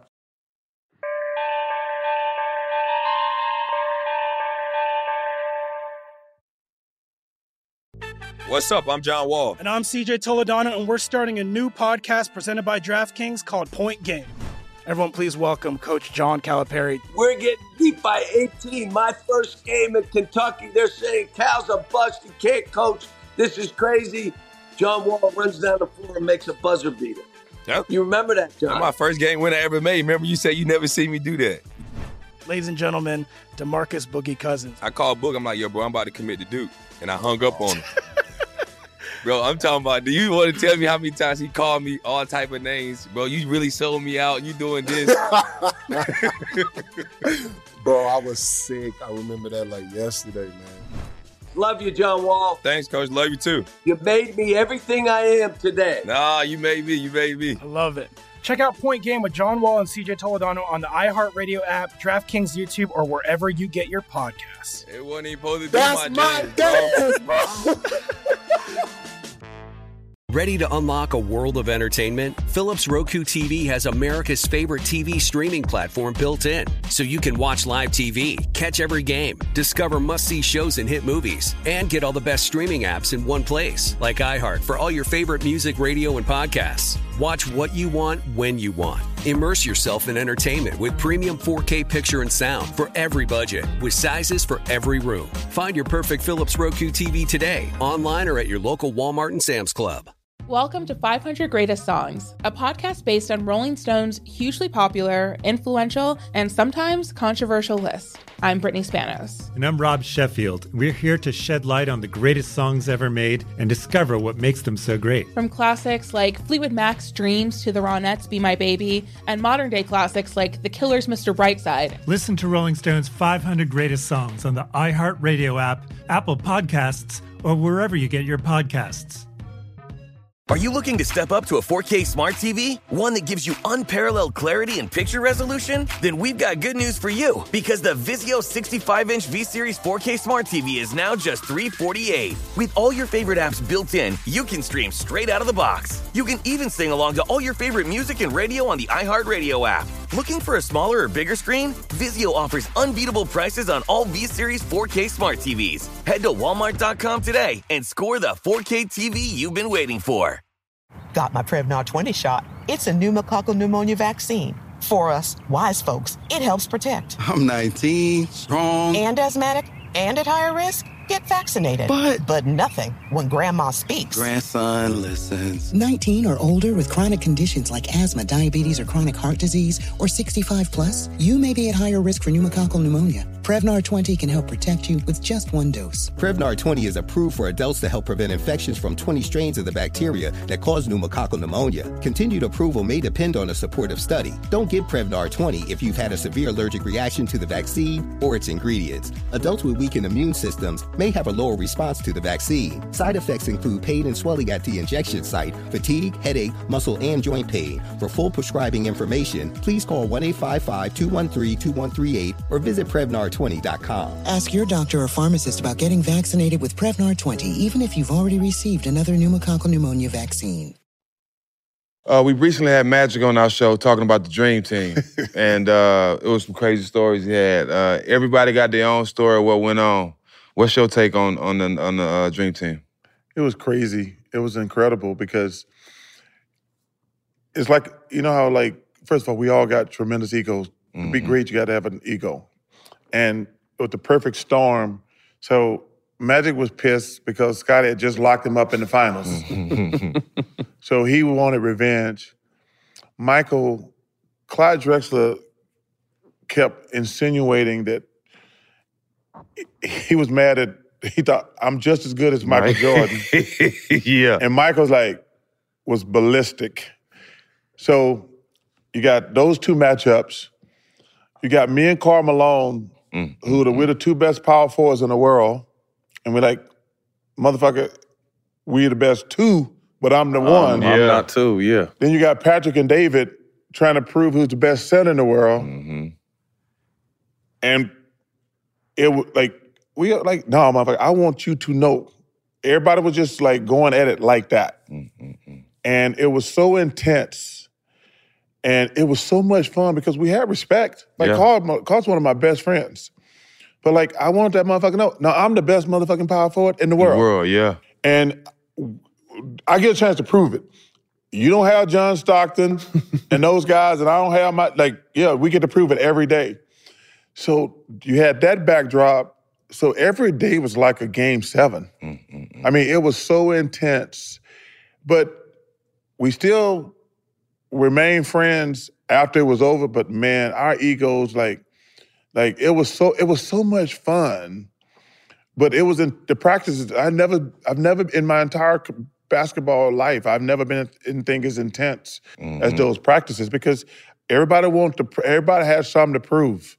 And but it was so much fun though, man. It was awesome. Was it the passing of the torch where kind of MJ's was kind of coming on his, or I mean, he was there Oh, he was but, already there. But Yeah, he was already there. Magic explains it as kind of the He- passing of the torch to Well, it- his NBA. It, it was his NBA. Uh, you know, he was already the man, but what that did was it took us worldwide. And David Stern, who's a genius, you know, everybody like that made the NBA a, the, a real international game. Because when Mhm. you talk to guys like Dirk Nowitzki, They Steve. Nash, Detlef Mhm. Schrempf, great players, they're like, that's our first Tony Parker. Mm-hmm. He's like, that's the first time I really knew about NBA basketball. Because, you know, at that time, like, you know, I'm so old. People don't even understand. People think basketball always been on television. there used to be one game a week on NBC.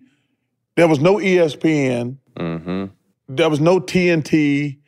So most people in our my generation, they don't they don't they couldn't get games overseas and things like that. The- All those guys, when you talk to them, it's like the NBA. That was my first recollection of NBA basketball. Was the Dream Team. Yeah. And so, but it was so crazy, man. I'll give you an example. So in our hotel, you couldn't get in unless you were on the Dream Team or NBA or part of the Olympic thing. So from here to that wall was the bus. There was three to five thousand people standing there every day just to watch us get on the bus, screaming the That whole was time. Barcelona. Was that Barcelona? Barcelona. Yeah. I mean, like, they could only see us like 20 feet to walk to the bus. Mhm. There- It was like three to 5,000 people out there every single day along the highway. Because we had, this shit- this shit's how crazy. On the side of the bus, we had a cop with a, uh, on, on front and a guy with a machine gun. On each side of the bus, we had three police cars in front, three police cars in the back, and a helicopter above the bus the whole time. so people knew we were coming. Along the highway, there must have been thousands of people just standing their cars on the side of the highway, just holding lane. up signs. Yo. It was the craziest thing. Like we're driving, there's people on the highway holding up Magic, Bird, Jordan signs. I mean, it was it was surreal. I mean, it was like, and we were kind of in shock, to be honest with you, because we didn't know how big it was going to be. I mean, we knew it was gonna be something, but to see it live, like, yo, man, there's 3,000 people standing outside the hotel just to get a glimpse of us. I mean, obviously, Magic, Bird, and Michael were the three guys, but like, we were in their flow. If I'm not mistaken, you led that team in scoring though, didn't you? I led in scoring, yeah, and Yeah. rebounding. It was easy, though. yeah. It was easy though. Uh, basketball, man, basketball was so easy to me. I got the best compliment ever from Chuck Daly. He pulled me aside one day. He says, You're the second best basketball player in the world. I said, Who bet me? And I started laughing. We both started laughing because obviously Michael was. He says, I can get an appreciation watching you play every day. I said, Coach, let me just tell you this. I said, I'm a really good player. I can get you 30, I can get you 20 rebounds. I said, it's hard to do it when the whole defense is stacked against you when you're playing in an NBA game. Yeah. I said, but when I'm playing with these dudes, Easy. this shit is easy. I said, I can score anytime I want to.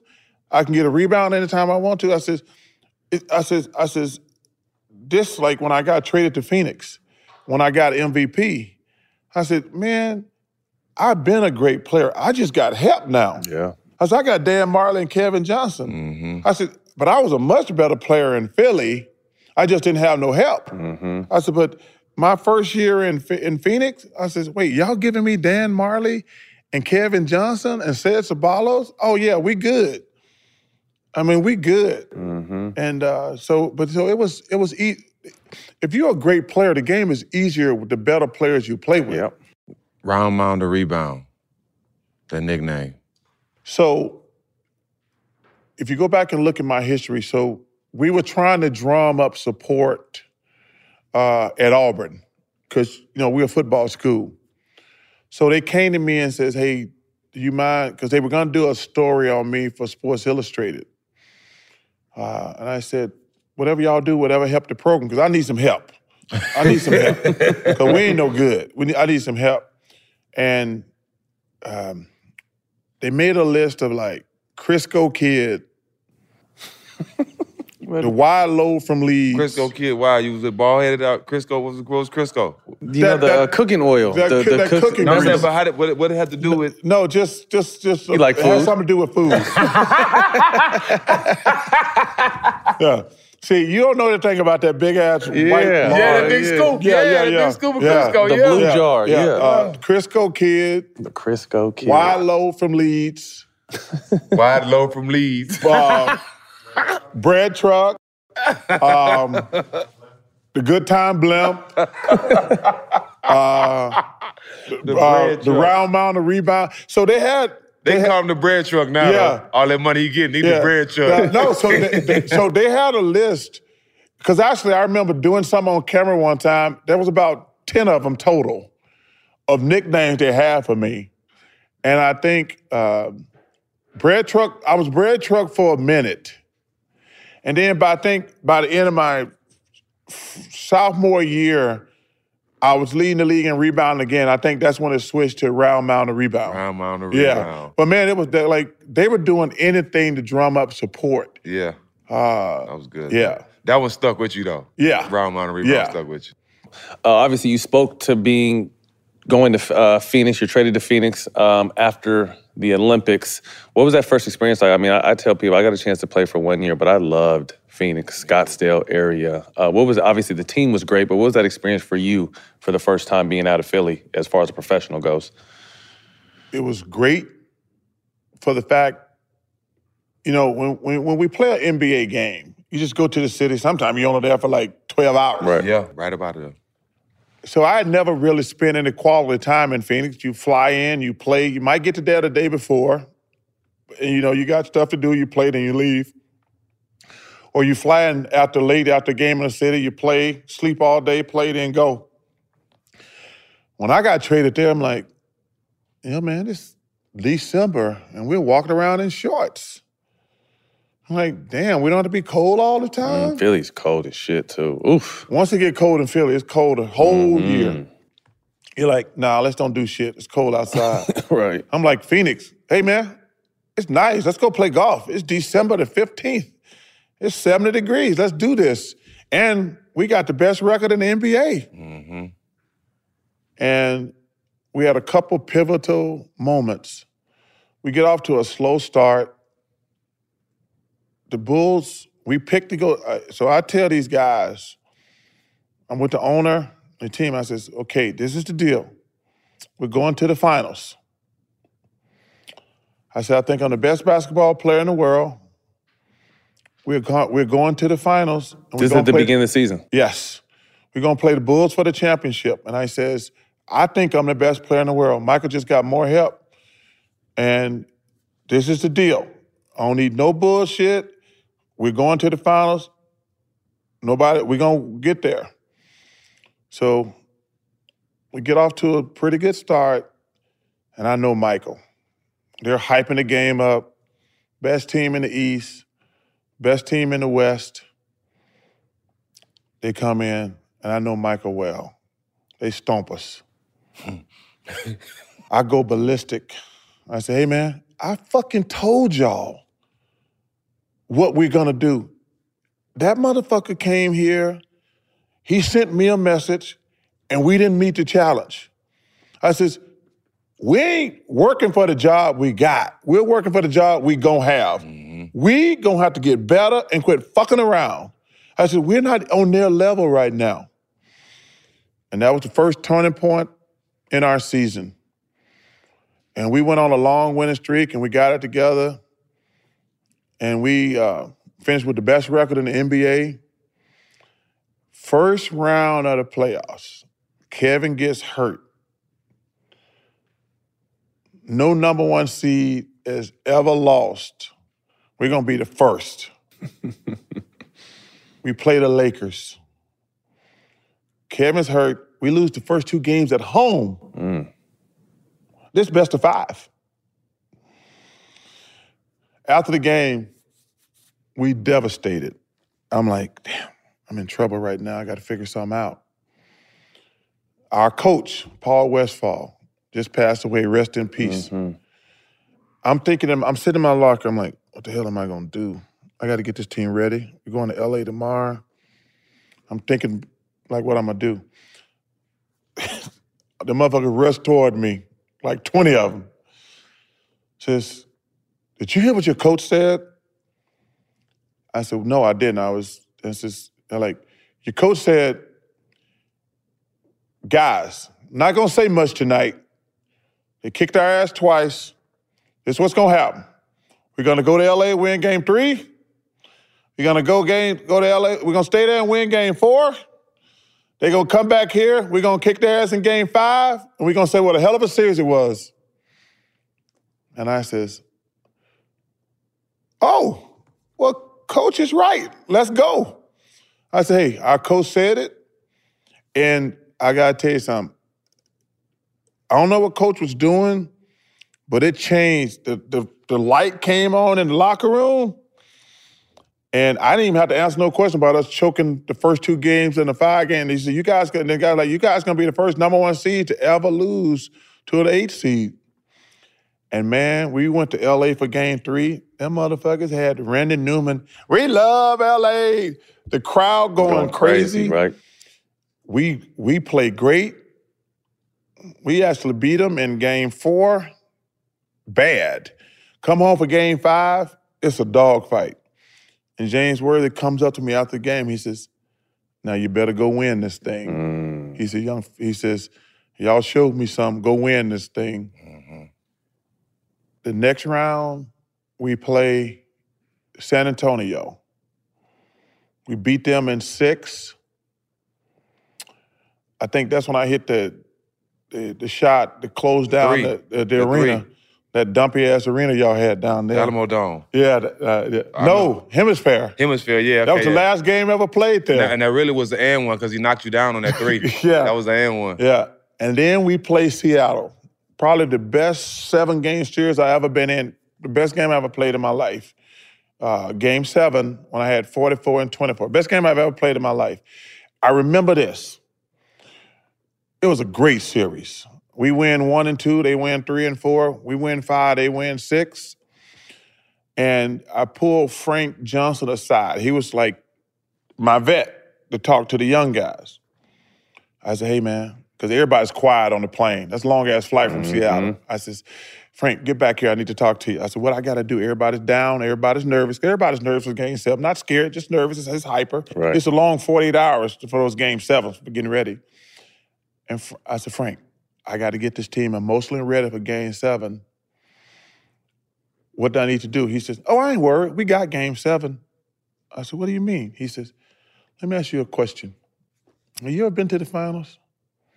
I said, Nope. He says, I got the best fucking basketball player in the world on my team. Mm. And we we gon' we gon' you ain't gonna let us lose game seven. And I says, What? He says, Charles, you told me you were the best basketball player in the world. You got one game to get to the finals. You ain't never been to the finals. He says, You better not let us fucking lose. I said, We good. And I said, before game seven, I said, Boys, we going to the finals. Get on. Let's go. Get on my back. We going. Mm. And that I ended up playing the best game. I You said 44 and 24? 44 and 24. and The I Western said, and I did. I said, we going to the finals. Y'all get on my fucking back. We're going. And we get to the finals. So game one, that's probably the most disappointed I've been in myself as a player. So we play in the Bulls, game one, and you guys both been in the finals. It's different than the regular season, different than the playoffs. Totally different. Every motherfucker in the world is there. It's a bill. So we come out for game one, and my team is the way I normally did it was I normally tried to get everybody involved in game one to get in, on, at home. I'm more aggressive on the road because you know that's what stars do. They're more aggressive on the road. So game one, I was like, I need to get these guys started so they can get their confidence. Everybody's a little nervous. I'm not nervous, but these other guys never been in high pressure situations like that. So game one, I was like, I was a little passive. They beat us. Game two, I said, fuck this shit. I'm going for it. And I said, I'm a, whatever it takes. And I come out, I'm fucking so aggressive. But Michael know I'm fucking aggressive. He's like, he I can see he's talking to Horace and Scottie. He's like, y'all gotta slow that motherfucker down. Cause Horace to me was one of the more underrated players. Him and Scottie, man, when they doubled me, I couldn't see shit. Long. They were so long and athletic, I couldn't see shit. But I still, you know, I finished with like 48, 49, somewhere in there, 26, something like that. But Michael fucking had like 55. Ooh. That motherfucker would not let me win that game. And I remember 20 though. yeah, I remember going home. When I got home, my daughter was upset. And I said, I told her, I had told her before, I said, ain't nobody in the world better at basketball than your dad, and we're gonna win this fucking series. When I got home, she was crying, and I was like, she's dad, I thought you told me y'all were gonna win. I said, I said, Christiana, I ain't never said this before. I think there's somebody better at basketball than me. you know? because you know it's, it's it's Michael and Larry and Magic. I says I love it. Those guys are all great, but I says they're great because he has Kareem, he has James Worthy, Michael got Horace and Scottie, and Bird got McHale and Parish. I says I know I'm just as good as those motherfuckers, uh, but uh, they just had more help. But I said, but going back to the 40-20 game, 24 game, I was like, I can will my team to win. But Michael, when I that night when I I was like, this motherfucker ain't gonna let me win this thing. Like I said, like I, said, I had my 40 something and he had fucking Had to top it. 55. So then, so I said, hey, you know your dad, he ain't never gonna quit or give up. we gonna be all right. Right. So we go to Chicago, and that's a triple overtime game. We win. And I'm like, okay, I might can do this thing. The next game, this motherfucker go, okay, so this uh Here you But- come. no, so the next game, I think he had another 55. He was gonna end this shit. He was gonna end this shit. And they beat us. It was a hell of a game. Then before game five, like guys, we're gonna be all right. So before the all day long, you know, you don't do shit. You can't go out, especially on the road. Is there back and forth between you and MJ off the court at No, this time? no, no, no no. conversation. We, we put our friendship okay. Side. aside. Yeah. So then, all day on TV, these motherfuckers on TV, boarding up the city, telling people to calm down when they win a championship Preparing tonight. for the championship. no, yeah. no fires. You know, man. By the time we got to the gym, I said, hey man, ain't no fucking way we losing this bitch tonight. Mm-hmm. Because you know, I'm sitting there steaming the whole day. Every channel, you try to get away from that shit. Hey, we're boarding up the city. Uh, to, and, uh, this weekend, the championship route is gonna be here. Would y'all please behave? That's when it was two, three, two, right? Was there three in Chicago. It was all three. back- Yeah, the game five was in Chicago. Yeah, yeah. And by the time we got to the game, I says, "Hey, man, hey, coach, let me speak." All that we done played these motherfuckers five times. Ain't no X's and O right, Right. now. I said, guys, we cannot fucking lose this game. That shit they were doing on TV today was so fucking disrespectful and pissed us off. And we won that game. And then uh, obviously we lost it back at home in game six on the three pointer. But man, when I got to game five, I was like, ain't no fucking way we losing, guys. Because we sit there and watch that thing and talking about they were boarding up the city, talking about act like y'all got some common sense and don't be going crazy, burning up cars and shit like y'all did the last time they won the championship. Mm. So I was, I, but, but man, it, stuff like that, I missed that. Mm-hmm. MVP that season, but lost in the finals. We recently talked to Magic about, um, you know, his back and forth with Isaiah and, and Isaiah's and MJ's beef, or whatever that may be. Um, you and MJ were really close. Yes. And haven't spoke in some time. Is there is there light at the end of the tunnel with that? Do you feel like you guys can mend that? That would be on his end, Matt. Um, he was my best friend at the time, and I love the guy and I miss the guy. But you know, I got to do my job. What I said was, I said, uh, first of all, I don't think it's fair for me to critique other GMs and coaches and have a double standard. That goes back to the Skip Bayless thing. Like, you can tell the guys he like and guys he dislike. I think I'm fair to everybody. What I said about Michael, I said, I don't know if he's ever going to be successful because of the people around him. I think he hires too many of his friends. Uh, and because your friends don't ever tell you no.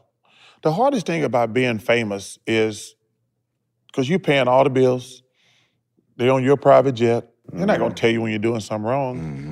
And I said that I didn't, because he, was struggling as a general manager, uh, running the team. And I said, I don't know if he's ever going to be successful because the people around him are never going to tell him no and like, yeah, don't draft that dude. No, we need to trade that dude, blah, blah, blah. And he went ballistic. And he called me, and uh, that's the last thing I heard was, motherfucker, fuck you. You're supposed to be my boy, and blah, blah. And I said, man, man, I got to do my job. And we haven't spoken since that night. And that was probably close to 10 years ago. Mm. I, but I kind of agree with that because, you know, he they traded me after I brought him to the playoffs for the first time. Yeah, they do make some bad decisions over there. I just want to throw that out there. They do make some bad decisions over there. So. Uh, so after the finals, you launched your signature shoe, uh, Leeds, Alabama. Did you ever think that you would have your own Nike shoe? You know, my relationship with Nike has been amazing. They're great. Uh, Howard White, Lynn Merritt, Phil Knight, those are three of the most important people in uh, my basketball career. When was your first signature shoe? I think I started getting them back in Philly. Uh, Did you have a signature shoe in '96? Oh yeah, yeah. so th- this is why the reason why I'm saying that. I want to tell them the story. So my high school state championship, my my family was poor, couldn't afford no shoes. We get there, my shoes are from the team, but I've been playing in them all year, so they raggedy. I'm talking about. I know how your toenails cut through leather. Yeah, my shoe was terrible. Yeah. Yeah. And um, my uncle shows up. They they wouldn't let him back, but he shows up in the back, like for the locker room. So when my teammates come get me, and he got a box of shoes, I'm not knowing what it is. I opened the box. It was the black and gray Charles Barkley. Oh my goodness! And I, the, yeah, them Fab Fives. I played in the state championship in them shits. And played a, a fresh too. pair. Oh no, we won. we won, but just to have a fresh, you know what I'm saying? I had a fresh pair, and I wore them shits for about three years straight after. I believe it. you, you know, you talk about that situation. So obviously, I grew up really, really poor. So my mom, rest in peace, she always made sure I had a good pair of shoes. She bought them to the game. She took them right after. And hey, after the game, she's knocking on the door. Tell Charles to bring them shoes here. Mm-hmm. I didn't get them. I couldn't wear. I could only wear them. She bought them to the game. Came and got them after the game, and because they had to last me the whole season. Now, once the season's over, I could use them. Mm-hmm. But you talk about growing up poor and getting shoes and things like that. It's so crazy Yeah. the shit that's happening. You, th- you think about how, yeah. how lives have changed so much. I mean, I'm sitting there thinking like, I tell that story like, yeah, my mom used to bring my shoes to the game. I could, like they had to last the whole season, and she came and got him right after the game, and I didn't get him back until. and so, man, some of this stuff you think about our lives now. Yeah, I'm sponsored by Jordan now, so It's so crazy, isn't it? I mean, it's just a crazy blessings. A blessing. Blessings. Uh, I, I tell people all the time, man, I got the honor and the privilege to be Charles Barkley. It- it's such a, a blessing. Yes, it is. So the Fab Five, obviously one of the greatest college teams ever, uh, decide to wear your shoe and and continue to kind of really entrench it in the culture. What are you thinking as you're seeing, you know, these young black kids in Michigan and their new style and, and, and they're wearing your shoes Yeah. on top of it? Yeah, you know, it's it's it's it's it's uh it's crazy. They were such a phenomenon. Mm-hmm. They were such, you know, it's kind of like I get to watch March Madness now. I- I used to watch it a lot when I played because it's just great. And now I get to broadcast March Madness. And I tell people, everybody should go to the Final Four one time in their life. There's two things you should do in your life if you like sports Final Four, Saturday, and the Olympics. Uh, my job at the Final Four is one of the craziest, coolest things I've ever got an opportunity to do. But also, the Olympics, man, no, TV doesn't do the Olympics justice. You go to the Olympics and to the Final Four, but to see those young kids, I mean, man, eh, eh, what they accomplished will probably never be accomplished again. Two, two, to get to the finals two years, to the Final Four two years in a row with the same group of freshmen and Young boys, right? I mean, it's incredible. I mean, it, well, obviously now because you know kids leaving so early, it'll never be done again. But it was incredible. hmm Your famous line, I'm not a role model, came around that time. Speak to that. Probably the most important thing I done, uh, done or did. I'm not elo, elo, elo, elo, eloquent enough verbally all the time. So that was a big deal for me. So you know, you know, part of our job, we get to speak to kids a lot. So we still have too many segregated schools in this country. So especially in Philly, we speak at a lot of different like, and, and I think players should always at least probably maybe even once a week go speak at a school because these young black kids especially look up to us and so but what i was noticing was when i would go speak to a but i always talk to kids about education because one thing we need to value more especially in the black community is education i think we get so enamored because most of the famous black people that know are rich because of sports or entertainment Or music, yeah. they don't realize that most people have to get a real job Right. so my thing is when I was going to these schools, I said, well, how many of y'all want to play sports? And I noticed in, at the black schools, pretty much every Everybody. kid raised their hand. And I was like, oh, that's interesting. But when I go to a white school, I said, well, how many of y'all want to play sports? Only about 10% raised their hand. I said, what do you want to do? I want to be a doctor. I want to be a mm. lawyer. I want to be an engineer. I want to be a teacher, fireman, policeman, things like that. So I kind of started paying attention for like a couple years. I said, guys, um, we got too many black kids think they can only be uh, successful through athletics and entertainment. They don't think they can be doctors and lawyers and engineers and shit like that. And I said, we need to do something about that. And so I call, I, I meet with Nike. I say, I got this commercial I want to make. They're like, you're fucking nuts. They're like, you're fucking nuts. And I said, no. I says, it says, you're gonna get killed. I said, that's fine. I can handle it. I, dude, I play in fucking Philly. I thought my name was Charles Barkley, you motherfucker, for like five years. I, I, there's nothing, I'm not gonna be offended or upset by anything like that. And he says, are you sure? I says, I'm positive. So I made the commercial. Obviously, it blew up and craziness. And I said, and I went on to explain what I was trying to do. And it turned into a real positive thing. And in fairness to Nike, they came to back to me later and says, hey, we were wrong. We 90% of our letters we got was so positive on that commercial. And I says, all I was doing was trying to start a debate because I've got to get these black kids to stop thinking they can only play sports to be successful. Right. And like I say, I just wanted to start like a debate, and it turned it turned out to be perfect. Mm-hmm. Because I'm 40, I'll be 45 in April. You're a role model to me. So. Absolutely. Thank you, I appreciate Yeah, it. absolutely. But Yeah. I, but I think these young brothers, man, and sisters, like we can be doctors and lawyers and Yeah, we want engineers, Anything. but but they don't think that. Right. They don't think that because They don't see it. they don't see Mm-hmm. that. Mm-hmm. The, the only famous they see how much money we make, Yep. and they see us jocks and entertainers. I'm like, y'all do know we got black doctors, right? Yep. We got black lawyers, we got black engineers, Judges. judges, but they're not they're not in their neighborhood. Right. Right. Yeah. Got to see it to believe it. Um, on your way out the league, you get a chance to go to Houston and play with Clyde and Akeem. Uh, what was it like playing with those two? That was very difficult for me, to be honest with you, because I was I really didn't want to leave Phoenix. So the Rockets called me on the phone. One of my friends worked in the front office, Robert Barr worked for the Rockets. And he says, Hey man, if we trade for you, are you gonna want a new contract? I'm like, man, what the fuck are you talking about? He says, the, sh- the Suns are shopping you. I said, the Suns ain't fucking shopping me. I'm the only player we got. and I said, dude, the Suns are not shopping me. He says, Chuck, let me ask you a question. If we trade for you, you want a new contract? I said, dude, I got a contract. He said, are you gonna hold out for a new contract? I says, dude, stop it. Son, and he's, a good friend of mine.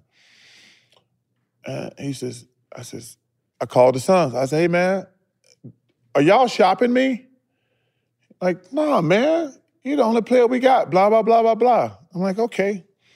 Three hours later, That's crazy. Charles, are you gonna want a new contract if we trade for you? I said, yo, man, I talked to the Suns. Ain't nothing going on. Ain't nothing going on. Charles, I'm gonna ask you this for the last time. Are you gonna hold out or anything if we make the trade? I'm like, yo, man, no. Because at that point, I knew they were full of shit, the Suns mm-hmm. were. And they made the trade. And I had to make the best of it. Uh, I enjoyed playing with Akeem and Clyde. I hate that we were all over the hill. And we had uh, two good years. Well, we lost. I think we lost in the conference finals one year. I got hurt one year. Yep. Mm-hmm. I got hurt one year, and then we lost in the conference finals. And I always want to thank uh, Rudy Tomjanovich because my last two years I couldn't play dead. He treated me great.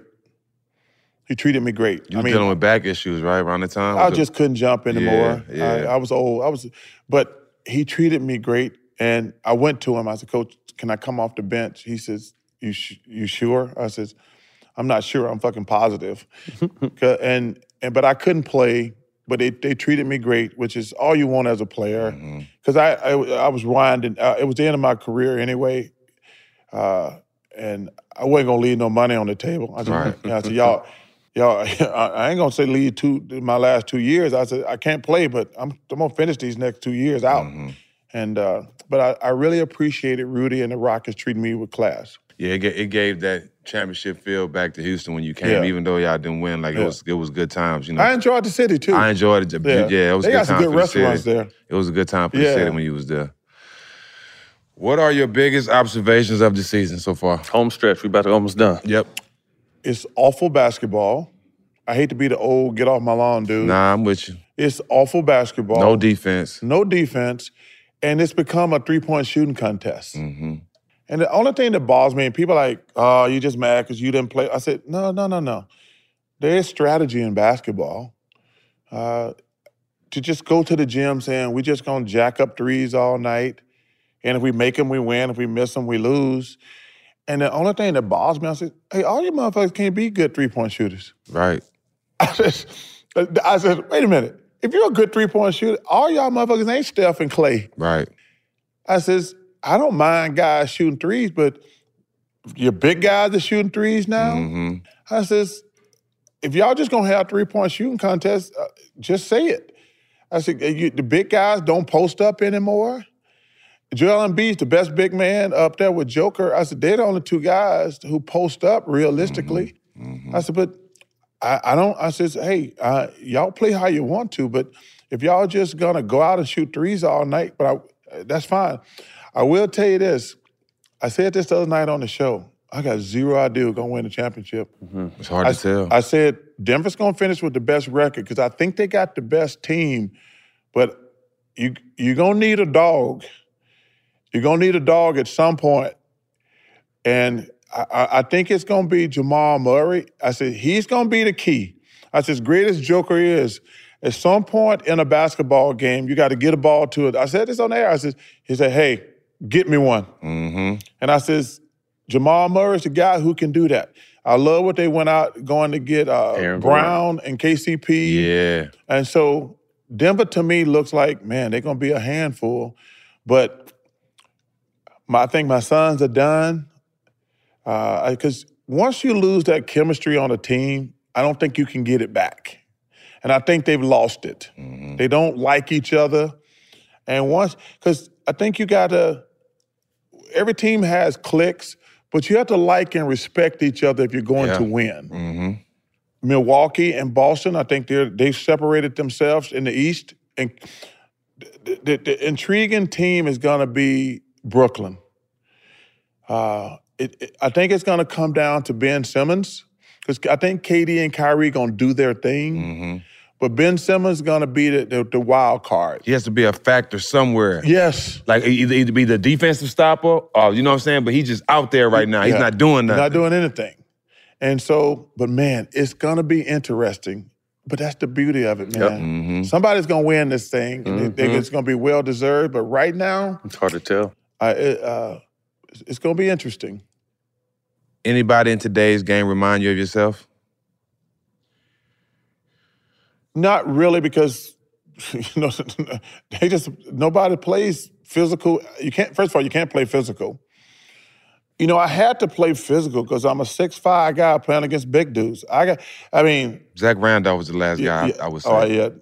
And see, Zach, Zach and the Joker, I love watching them play because everybody can play when you can run and jump. Yeah, when you playing above the rim. Yeah, but when you have to use your brain and your body, that's why I love watching Jack, uh, Joker, Mm-hmm. and Zach play. Now, I really love that boy Giannis. him and Russell Westbrook, I've never seen NBA players play harder than those two guys. You know, even uh, Russell, he- does he have flaws? Yes. But I'm never going to say anything bad about a man who plays that hard every single night. And plays every almost every game. Every game.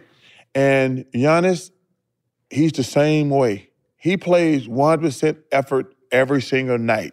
And you have to admire that. Got to. Who is the best player in the league right now to you? I would go with Giannis. Yeah. I would go with Giannis. Um, KD is probably the best offensive player, but Giannis, but Joker's ridiculous. Mm-hmm. I mean, that dude is ridiculous. That's the last two MVP winners. Yeah, I mean, he is ridiculous. I mean, but you know, Joel's fantastic. Steph. Steph. Mm-hmm. I mean, so it's some great players out there, and they're fun to watch. Yeah. I just wish they would bring a little bit more strategy into the game instead of just saying, "Hey, man, let's just jack up a bunch of threes. That's what's going on too. Quick hitters. First thing that popped in your mind, let us know. This is gonna be a big one to put you on the spot. Top five all time. Who's in your top five? Michael, Oscar, Wilt, Kareem, Bill Russell, Those are your top five. Kobe, LeBron, Tim Duncan, Hakeem, Jerry West. Those are my top 10. And then you got Magic, Bird, Shaq. Steph is right there in that vicinity. Elgin Baylor. His, his top ten was nice. Can can can any current player t- crack the top ten by the time they're done? In your in, in your top ten, in your opinion? Look at that face. no, uh, that's a 'cause that's a great question. Yeah. Steph is knocking on the door. If Steph win one more, It's gonna be hard not to. it's gonna be hard not to put him in the top ten. Did you have Bron in your top ten? He's seven after Kobe. Yeah. Okay. And it's so fun. I had an argument with a dude. He's, he's the biggest LeBron fan in the world. And I says, yo, man, I didn't put Steve Nash ahead of LeBron. No disrespect. I put Kobe Bryant. Yeah. I said, and I love LeBron. I said, but the difference, in my opinion, I says, Michael and Kobe will kill you. Real Like. Nothing. Like, over, I said, I, d- like, LeBron's a nice guy. I says, ain't nobody ever said Kobe and LeBron uh, and Michael were nice guys. I said, those words ain't never been spoken. Nobody, nobody ever said, man, that Michael Jordan's a nice guy. I'm like, they did? Who said that? The same thing him. with Kobe. And there's nothing wrong with that. But LeBron, he's just a nice man. And I got him 7 Mm-hmm. Yeah. One album you can listen to on repeat. I want to hear this. I want to know what kind of music you listen to. Well, it's so funny. I had a bunch of people over last night, and it's so funny. Chuck D gave me a vinyl about a year and a half ago. So I've been out buying albums, and I had all the Capital One people over the spot last night. We're getting drunk, and we've been tired of shooting. Yeah. We listened to Public Enemy, Mm. Tupac, uh, Notorious B.I.G., Yeah, the good old days. the Eagles. Are you on vinyls? The over there? Eagles. Uh, dude, I've been shopping. I got about 10 new vinyls for Christmas from different friends. And I and I bought a record player about a year and a half ago after Dre got me that. Cause I had cause that's the old school. I had record player growing up. And I didn't know they were making a comeback. Mm-hmm. But I got when Dre, when uh, excuse me, when Chuck gave me that vinyl about a year and a half ago, I went out and bought me a record player. So I've been going to a record store like once a month, picking out. I just I just got uh, uh, Thriller, the new Bruno uh, Bruno Mars. Oh man. But like I say, most of my stuff is uh, Jay Z, Tupac, Biggie. Okay. And man, we had it blowing up last night. It was going down. We had it blowing up last night. it was going down. Yeah, we had been working like 12 hour days for four days in a row. Mm-hmm. And man, we everybody left town this morning, but we let it go last night. Yeah. I mean, we were going at it hard. I love it. I love it. Uh, Kenny briefly spoke to this when we had him. Your first impression when Shaq came to the crew and he brought his DJ set, his hookah lounge, and all this kind of shit right off the you seen him shake his head right off the bat. So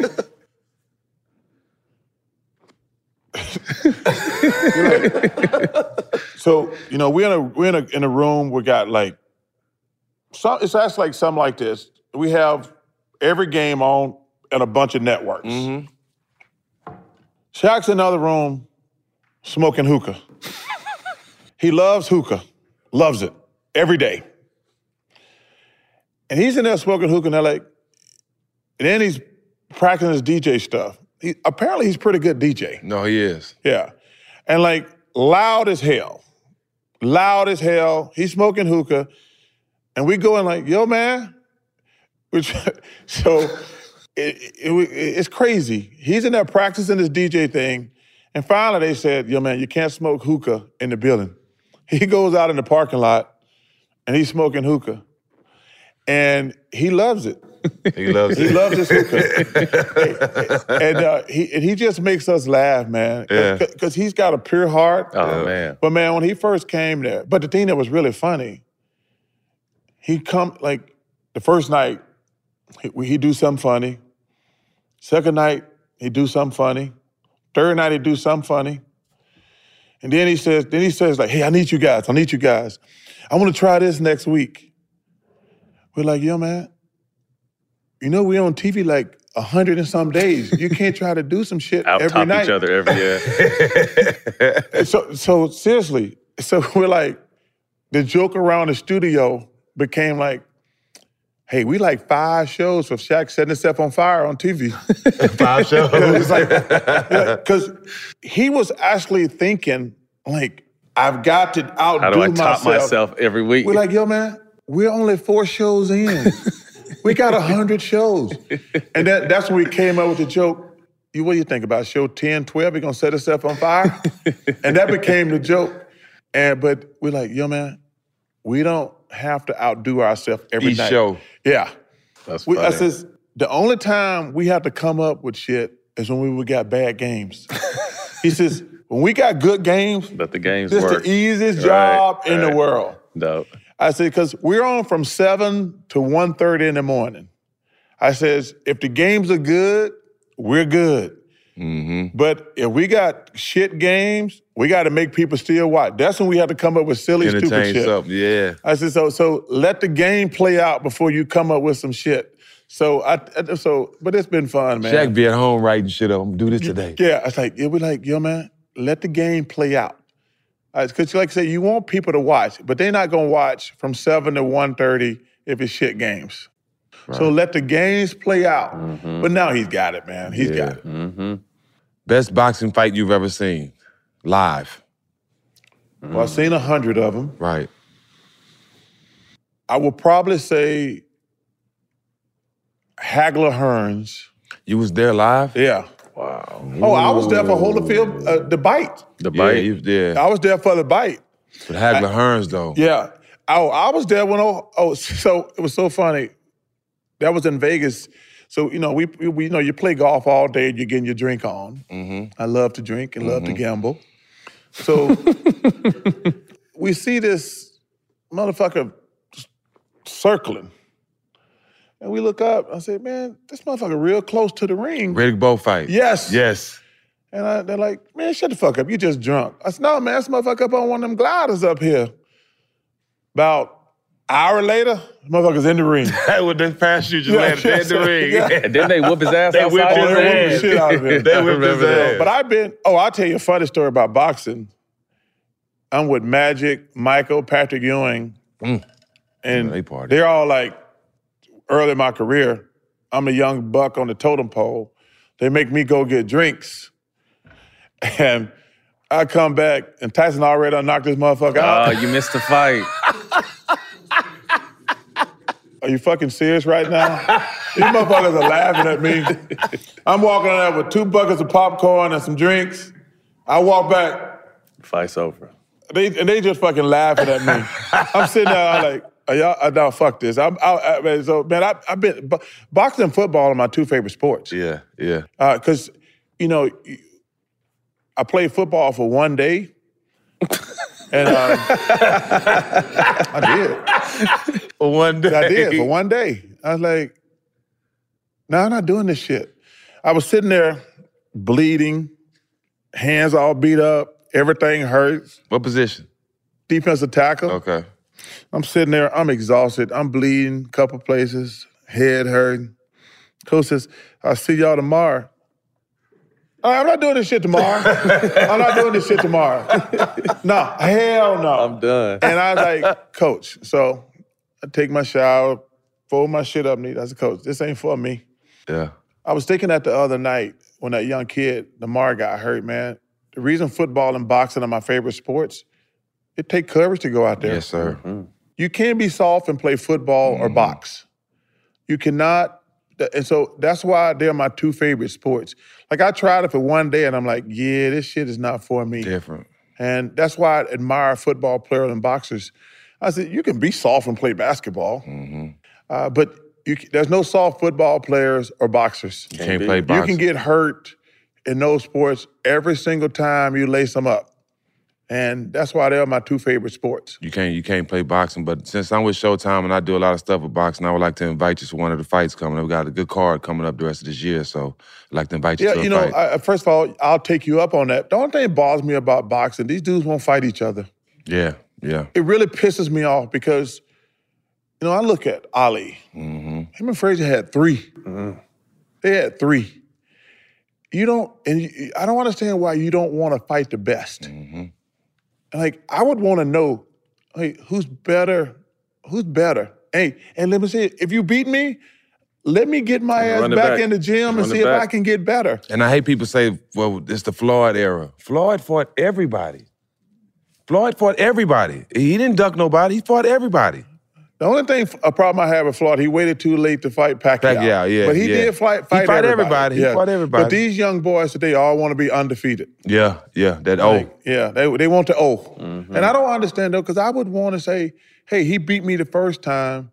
I got better and beat him the second time. Now Mhm. let's have the Best out of three. Mm-hmm. And that's what you want. Can you imagine it in our sport if somebody said, well, we won the East, we're good. We're not gonna play the West. Yeah, Fuck the nah. West. You won't be able to accept that. Yeah, yeah, like, no, we the Eastern Conference champions. We got, we Yeah. got it. What's good enough? Uh, yeah, that ain't good enough. But that, man, so that's the only thing that bothers me about boxing. But I love it. Yeah.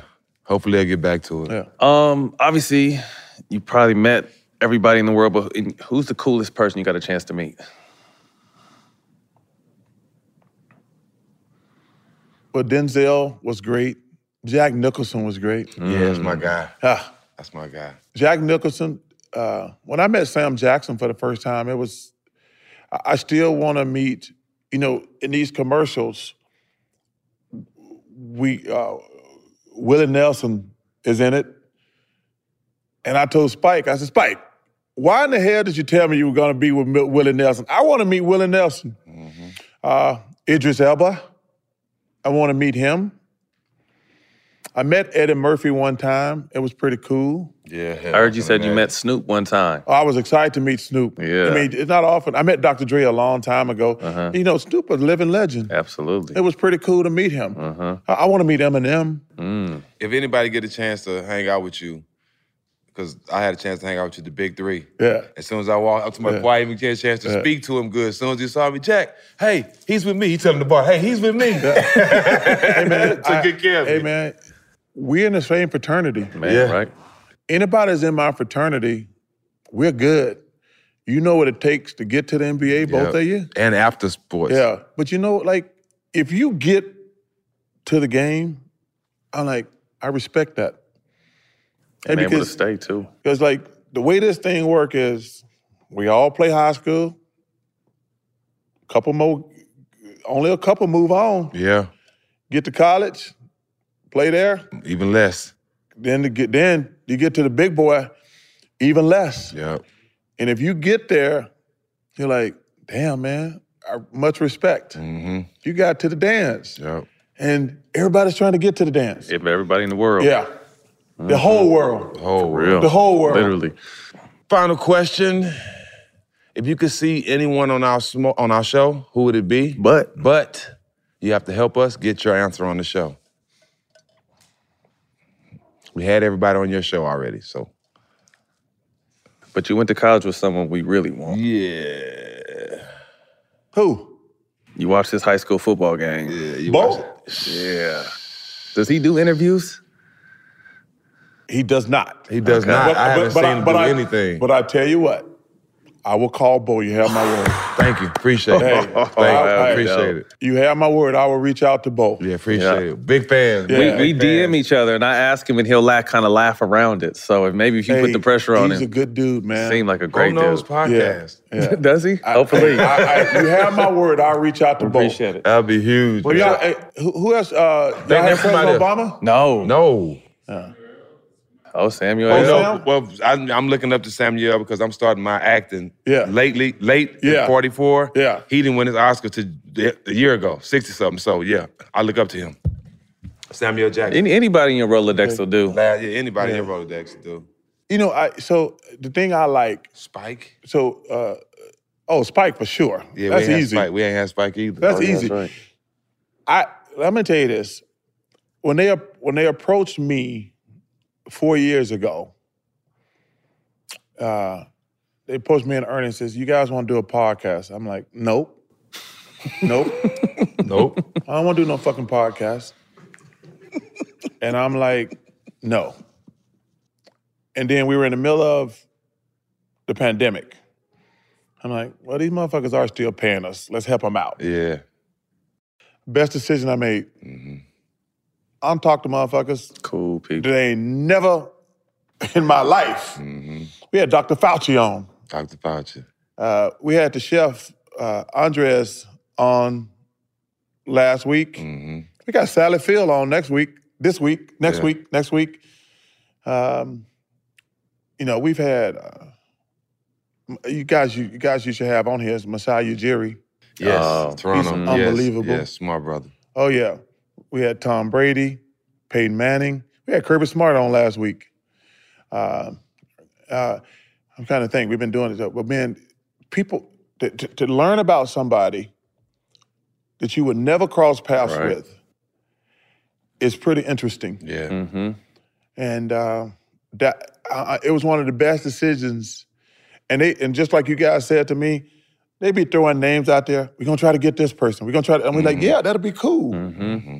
And uh, so yeah, keep doing it and getting crazy people on there. Like there's people you was like, ain't no way in the hell I thought I'd be sitting in a Right. room with you, getting to Mhm. ask you questions. Right. And it's pretty special, man. Thank you for having me. But also, Man, even you you know, here. having you and someone we looked up to our whole life get to have an in-depth conversation Yeah. with you. Normally, it's superficial or Yeah. surface because we don't have that kind of time. But for you to sit down and really chat, man, we two Well, hours. we let me just tell appreciate something because I don't do these because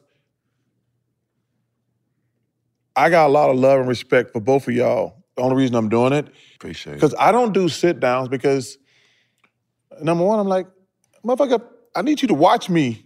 I don't want to give all my Yeah, shit away. exactly, exactly. I want to give all my shit away. I want you to watch me. Yeah. These Right. motherfuckers pay me to get people to watch. Right. And if I go on TV On everybody's show. uh, yeah, I said no. I said, but I said, oh yeah, yeah, let's make it work. And I'm glad because when we when we when you first hit me, I was like, fuck, I'm shooting commercials, and I said, okay, I'm so glad y'all were able to stay Mm-hmm. because I was like, man, I because you know you know when you shoot a commercial, you show up like seven in the morning, get out there like Yeah. eight, nine, ten at night. Whole I day said, I said, Chuck, we make any day work. You just Yeah. let me know. day and I said, hey, let's make it work. So thank you, brothers, Nah, for making it work. Appreciate you, Man, OG. thank Appreciate you. you being Keep it up, man. Appreciate it. Here we Thank got you so some. Uh, much. we got some something merch for you. Hey man, I like free shit.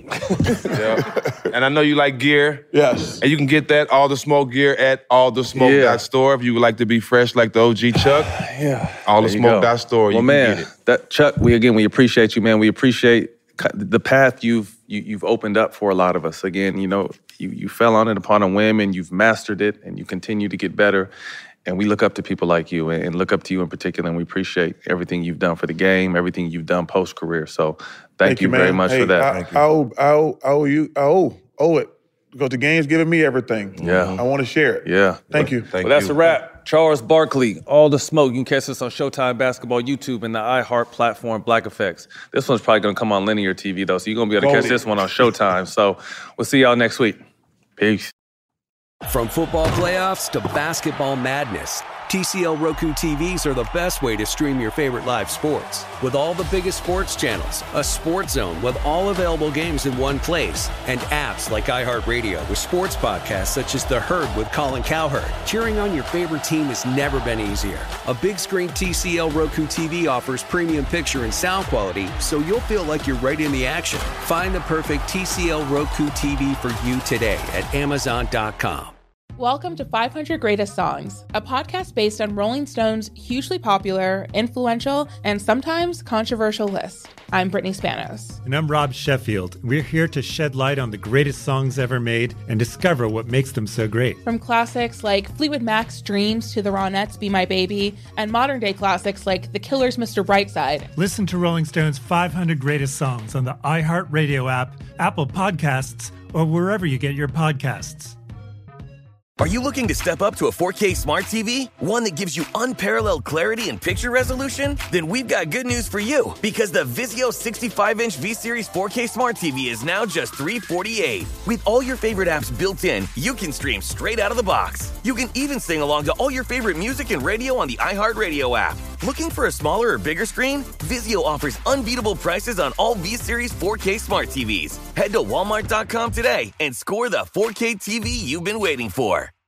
Got my Prevnar 20 shot. It's a pneumococcal pneumonia vaccine. For us, wise folks, it helps protect. I'm 19, strong. And asthmatic and at higher risk? Get vaccinated. But- But nothing when grandma speaks. Grandson listens. 19 or older with chronic conditions like asthma, diabetes, or chronic heart disease, or 65 plus, you may be at higher risk for pneumococcal pneumonia. Prevnar 20 can help protect you with just one dose. Prevnar 20 is approved for adults to help prevent infections from 20 strains of the bacteria that cause pneumococcal pneumonia. Continued approval may depend on a supportive study. Don't get Prevnar 20 if you've had a severe allergic reaction to the vaccine or its ingredients. Adults with weakened immune systems may have a lower response to the vaccine. Side effects include pain and swelling at the injection site, fatigue, headache, muscle, and joint pain. For full prescribing information, please call 1 855 213 2138 or visit Prevnar20.com. Ask your doctor or pharmacist about getting vaccinated with Prevnar 20, even if you've already received another pneumococcal pneumonia vaccine. Did you know that most salads travel over 2,000 miles to reach your plate? But not with 80 Acres Farms. Their crisp salad greens and herbs are food less traveled, going from farm to store in days, not weeks. They stay fresher for longer in your fridge. My salad lasts all week long, which means less food waste and easy meal planning. Oh, and did I mention there's no need to wash these greens? Because 80 Acres Farms uses zero pesticides. Visit 80acresfarms.com to learn more and find their salads and salad kits at your local Harris Teeter.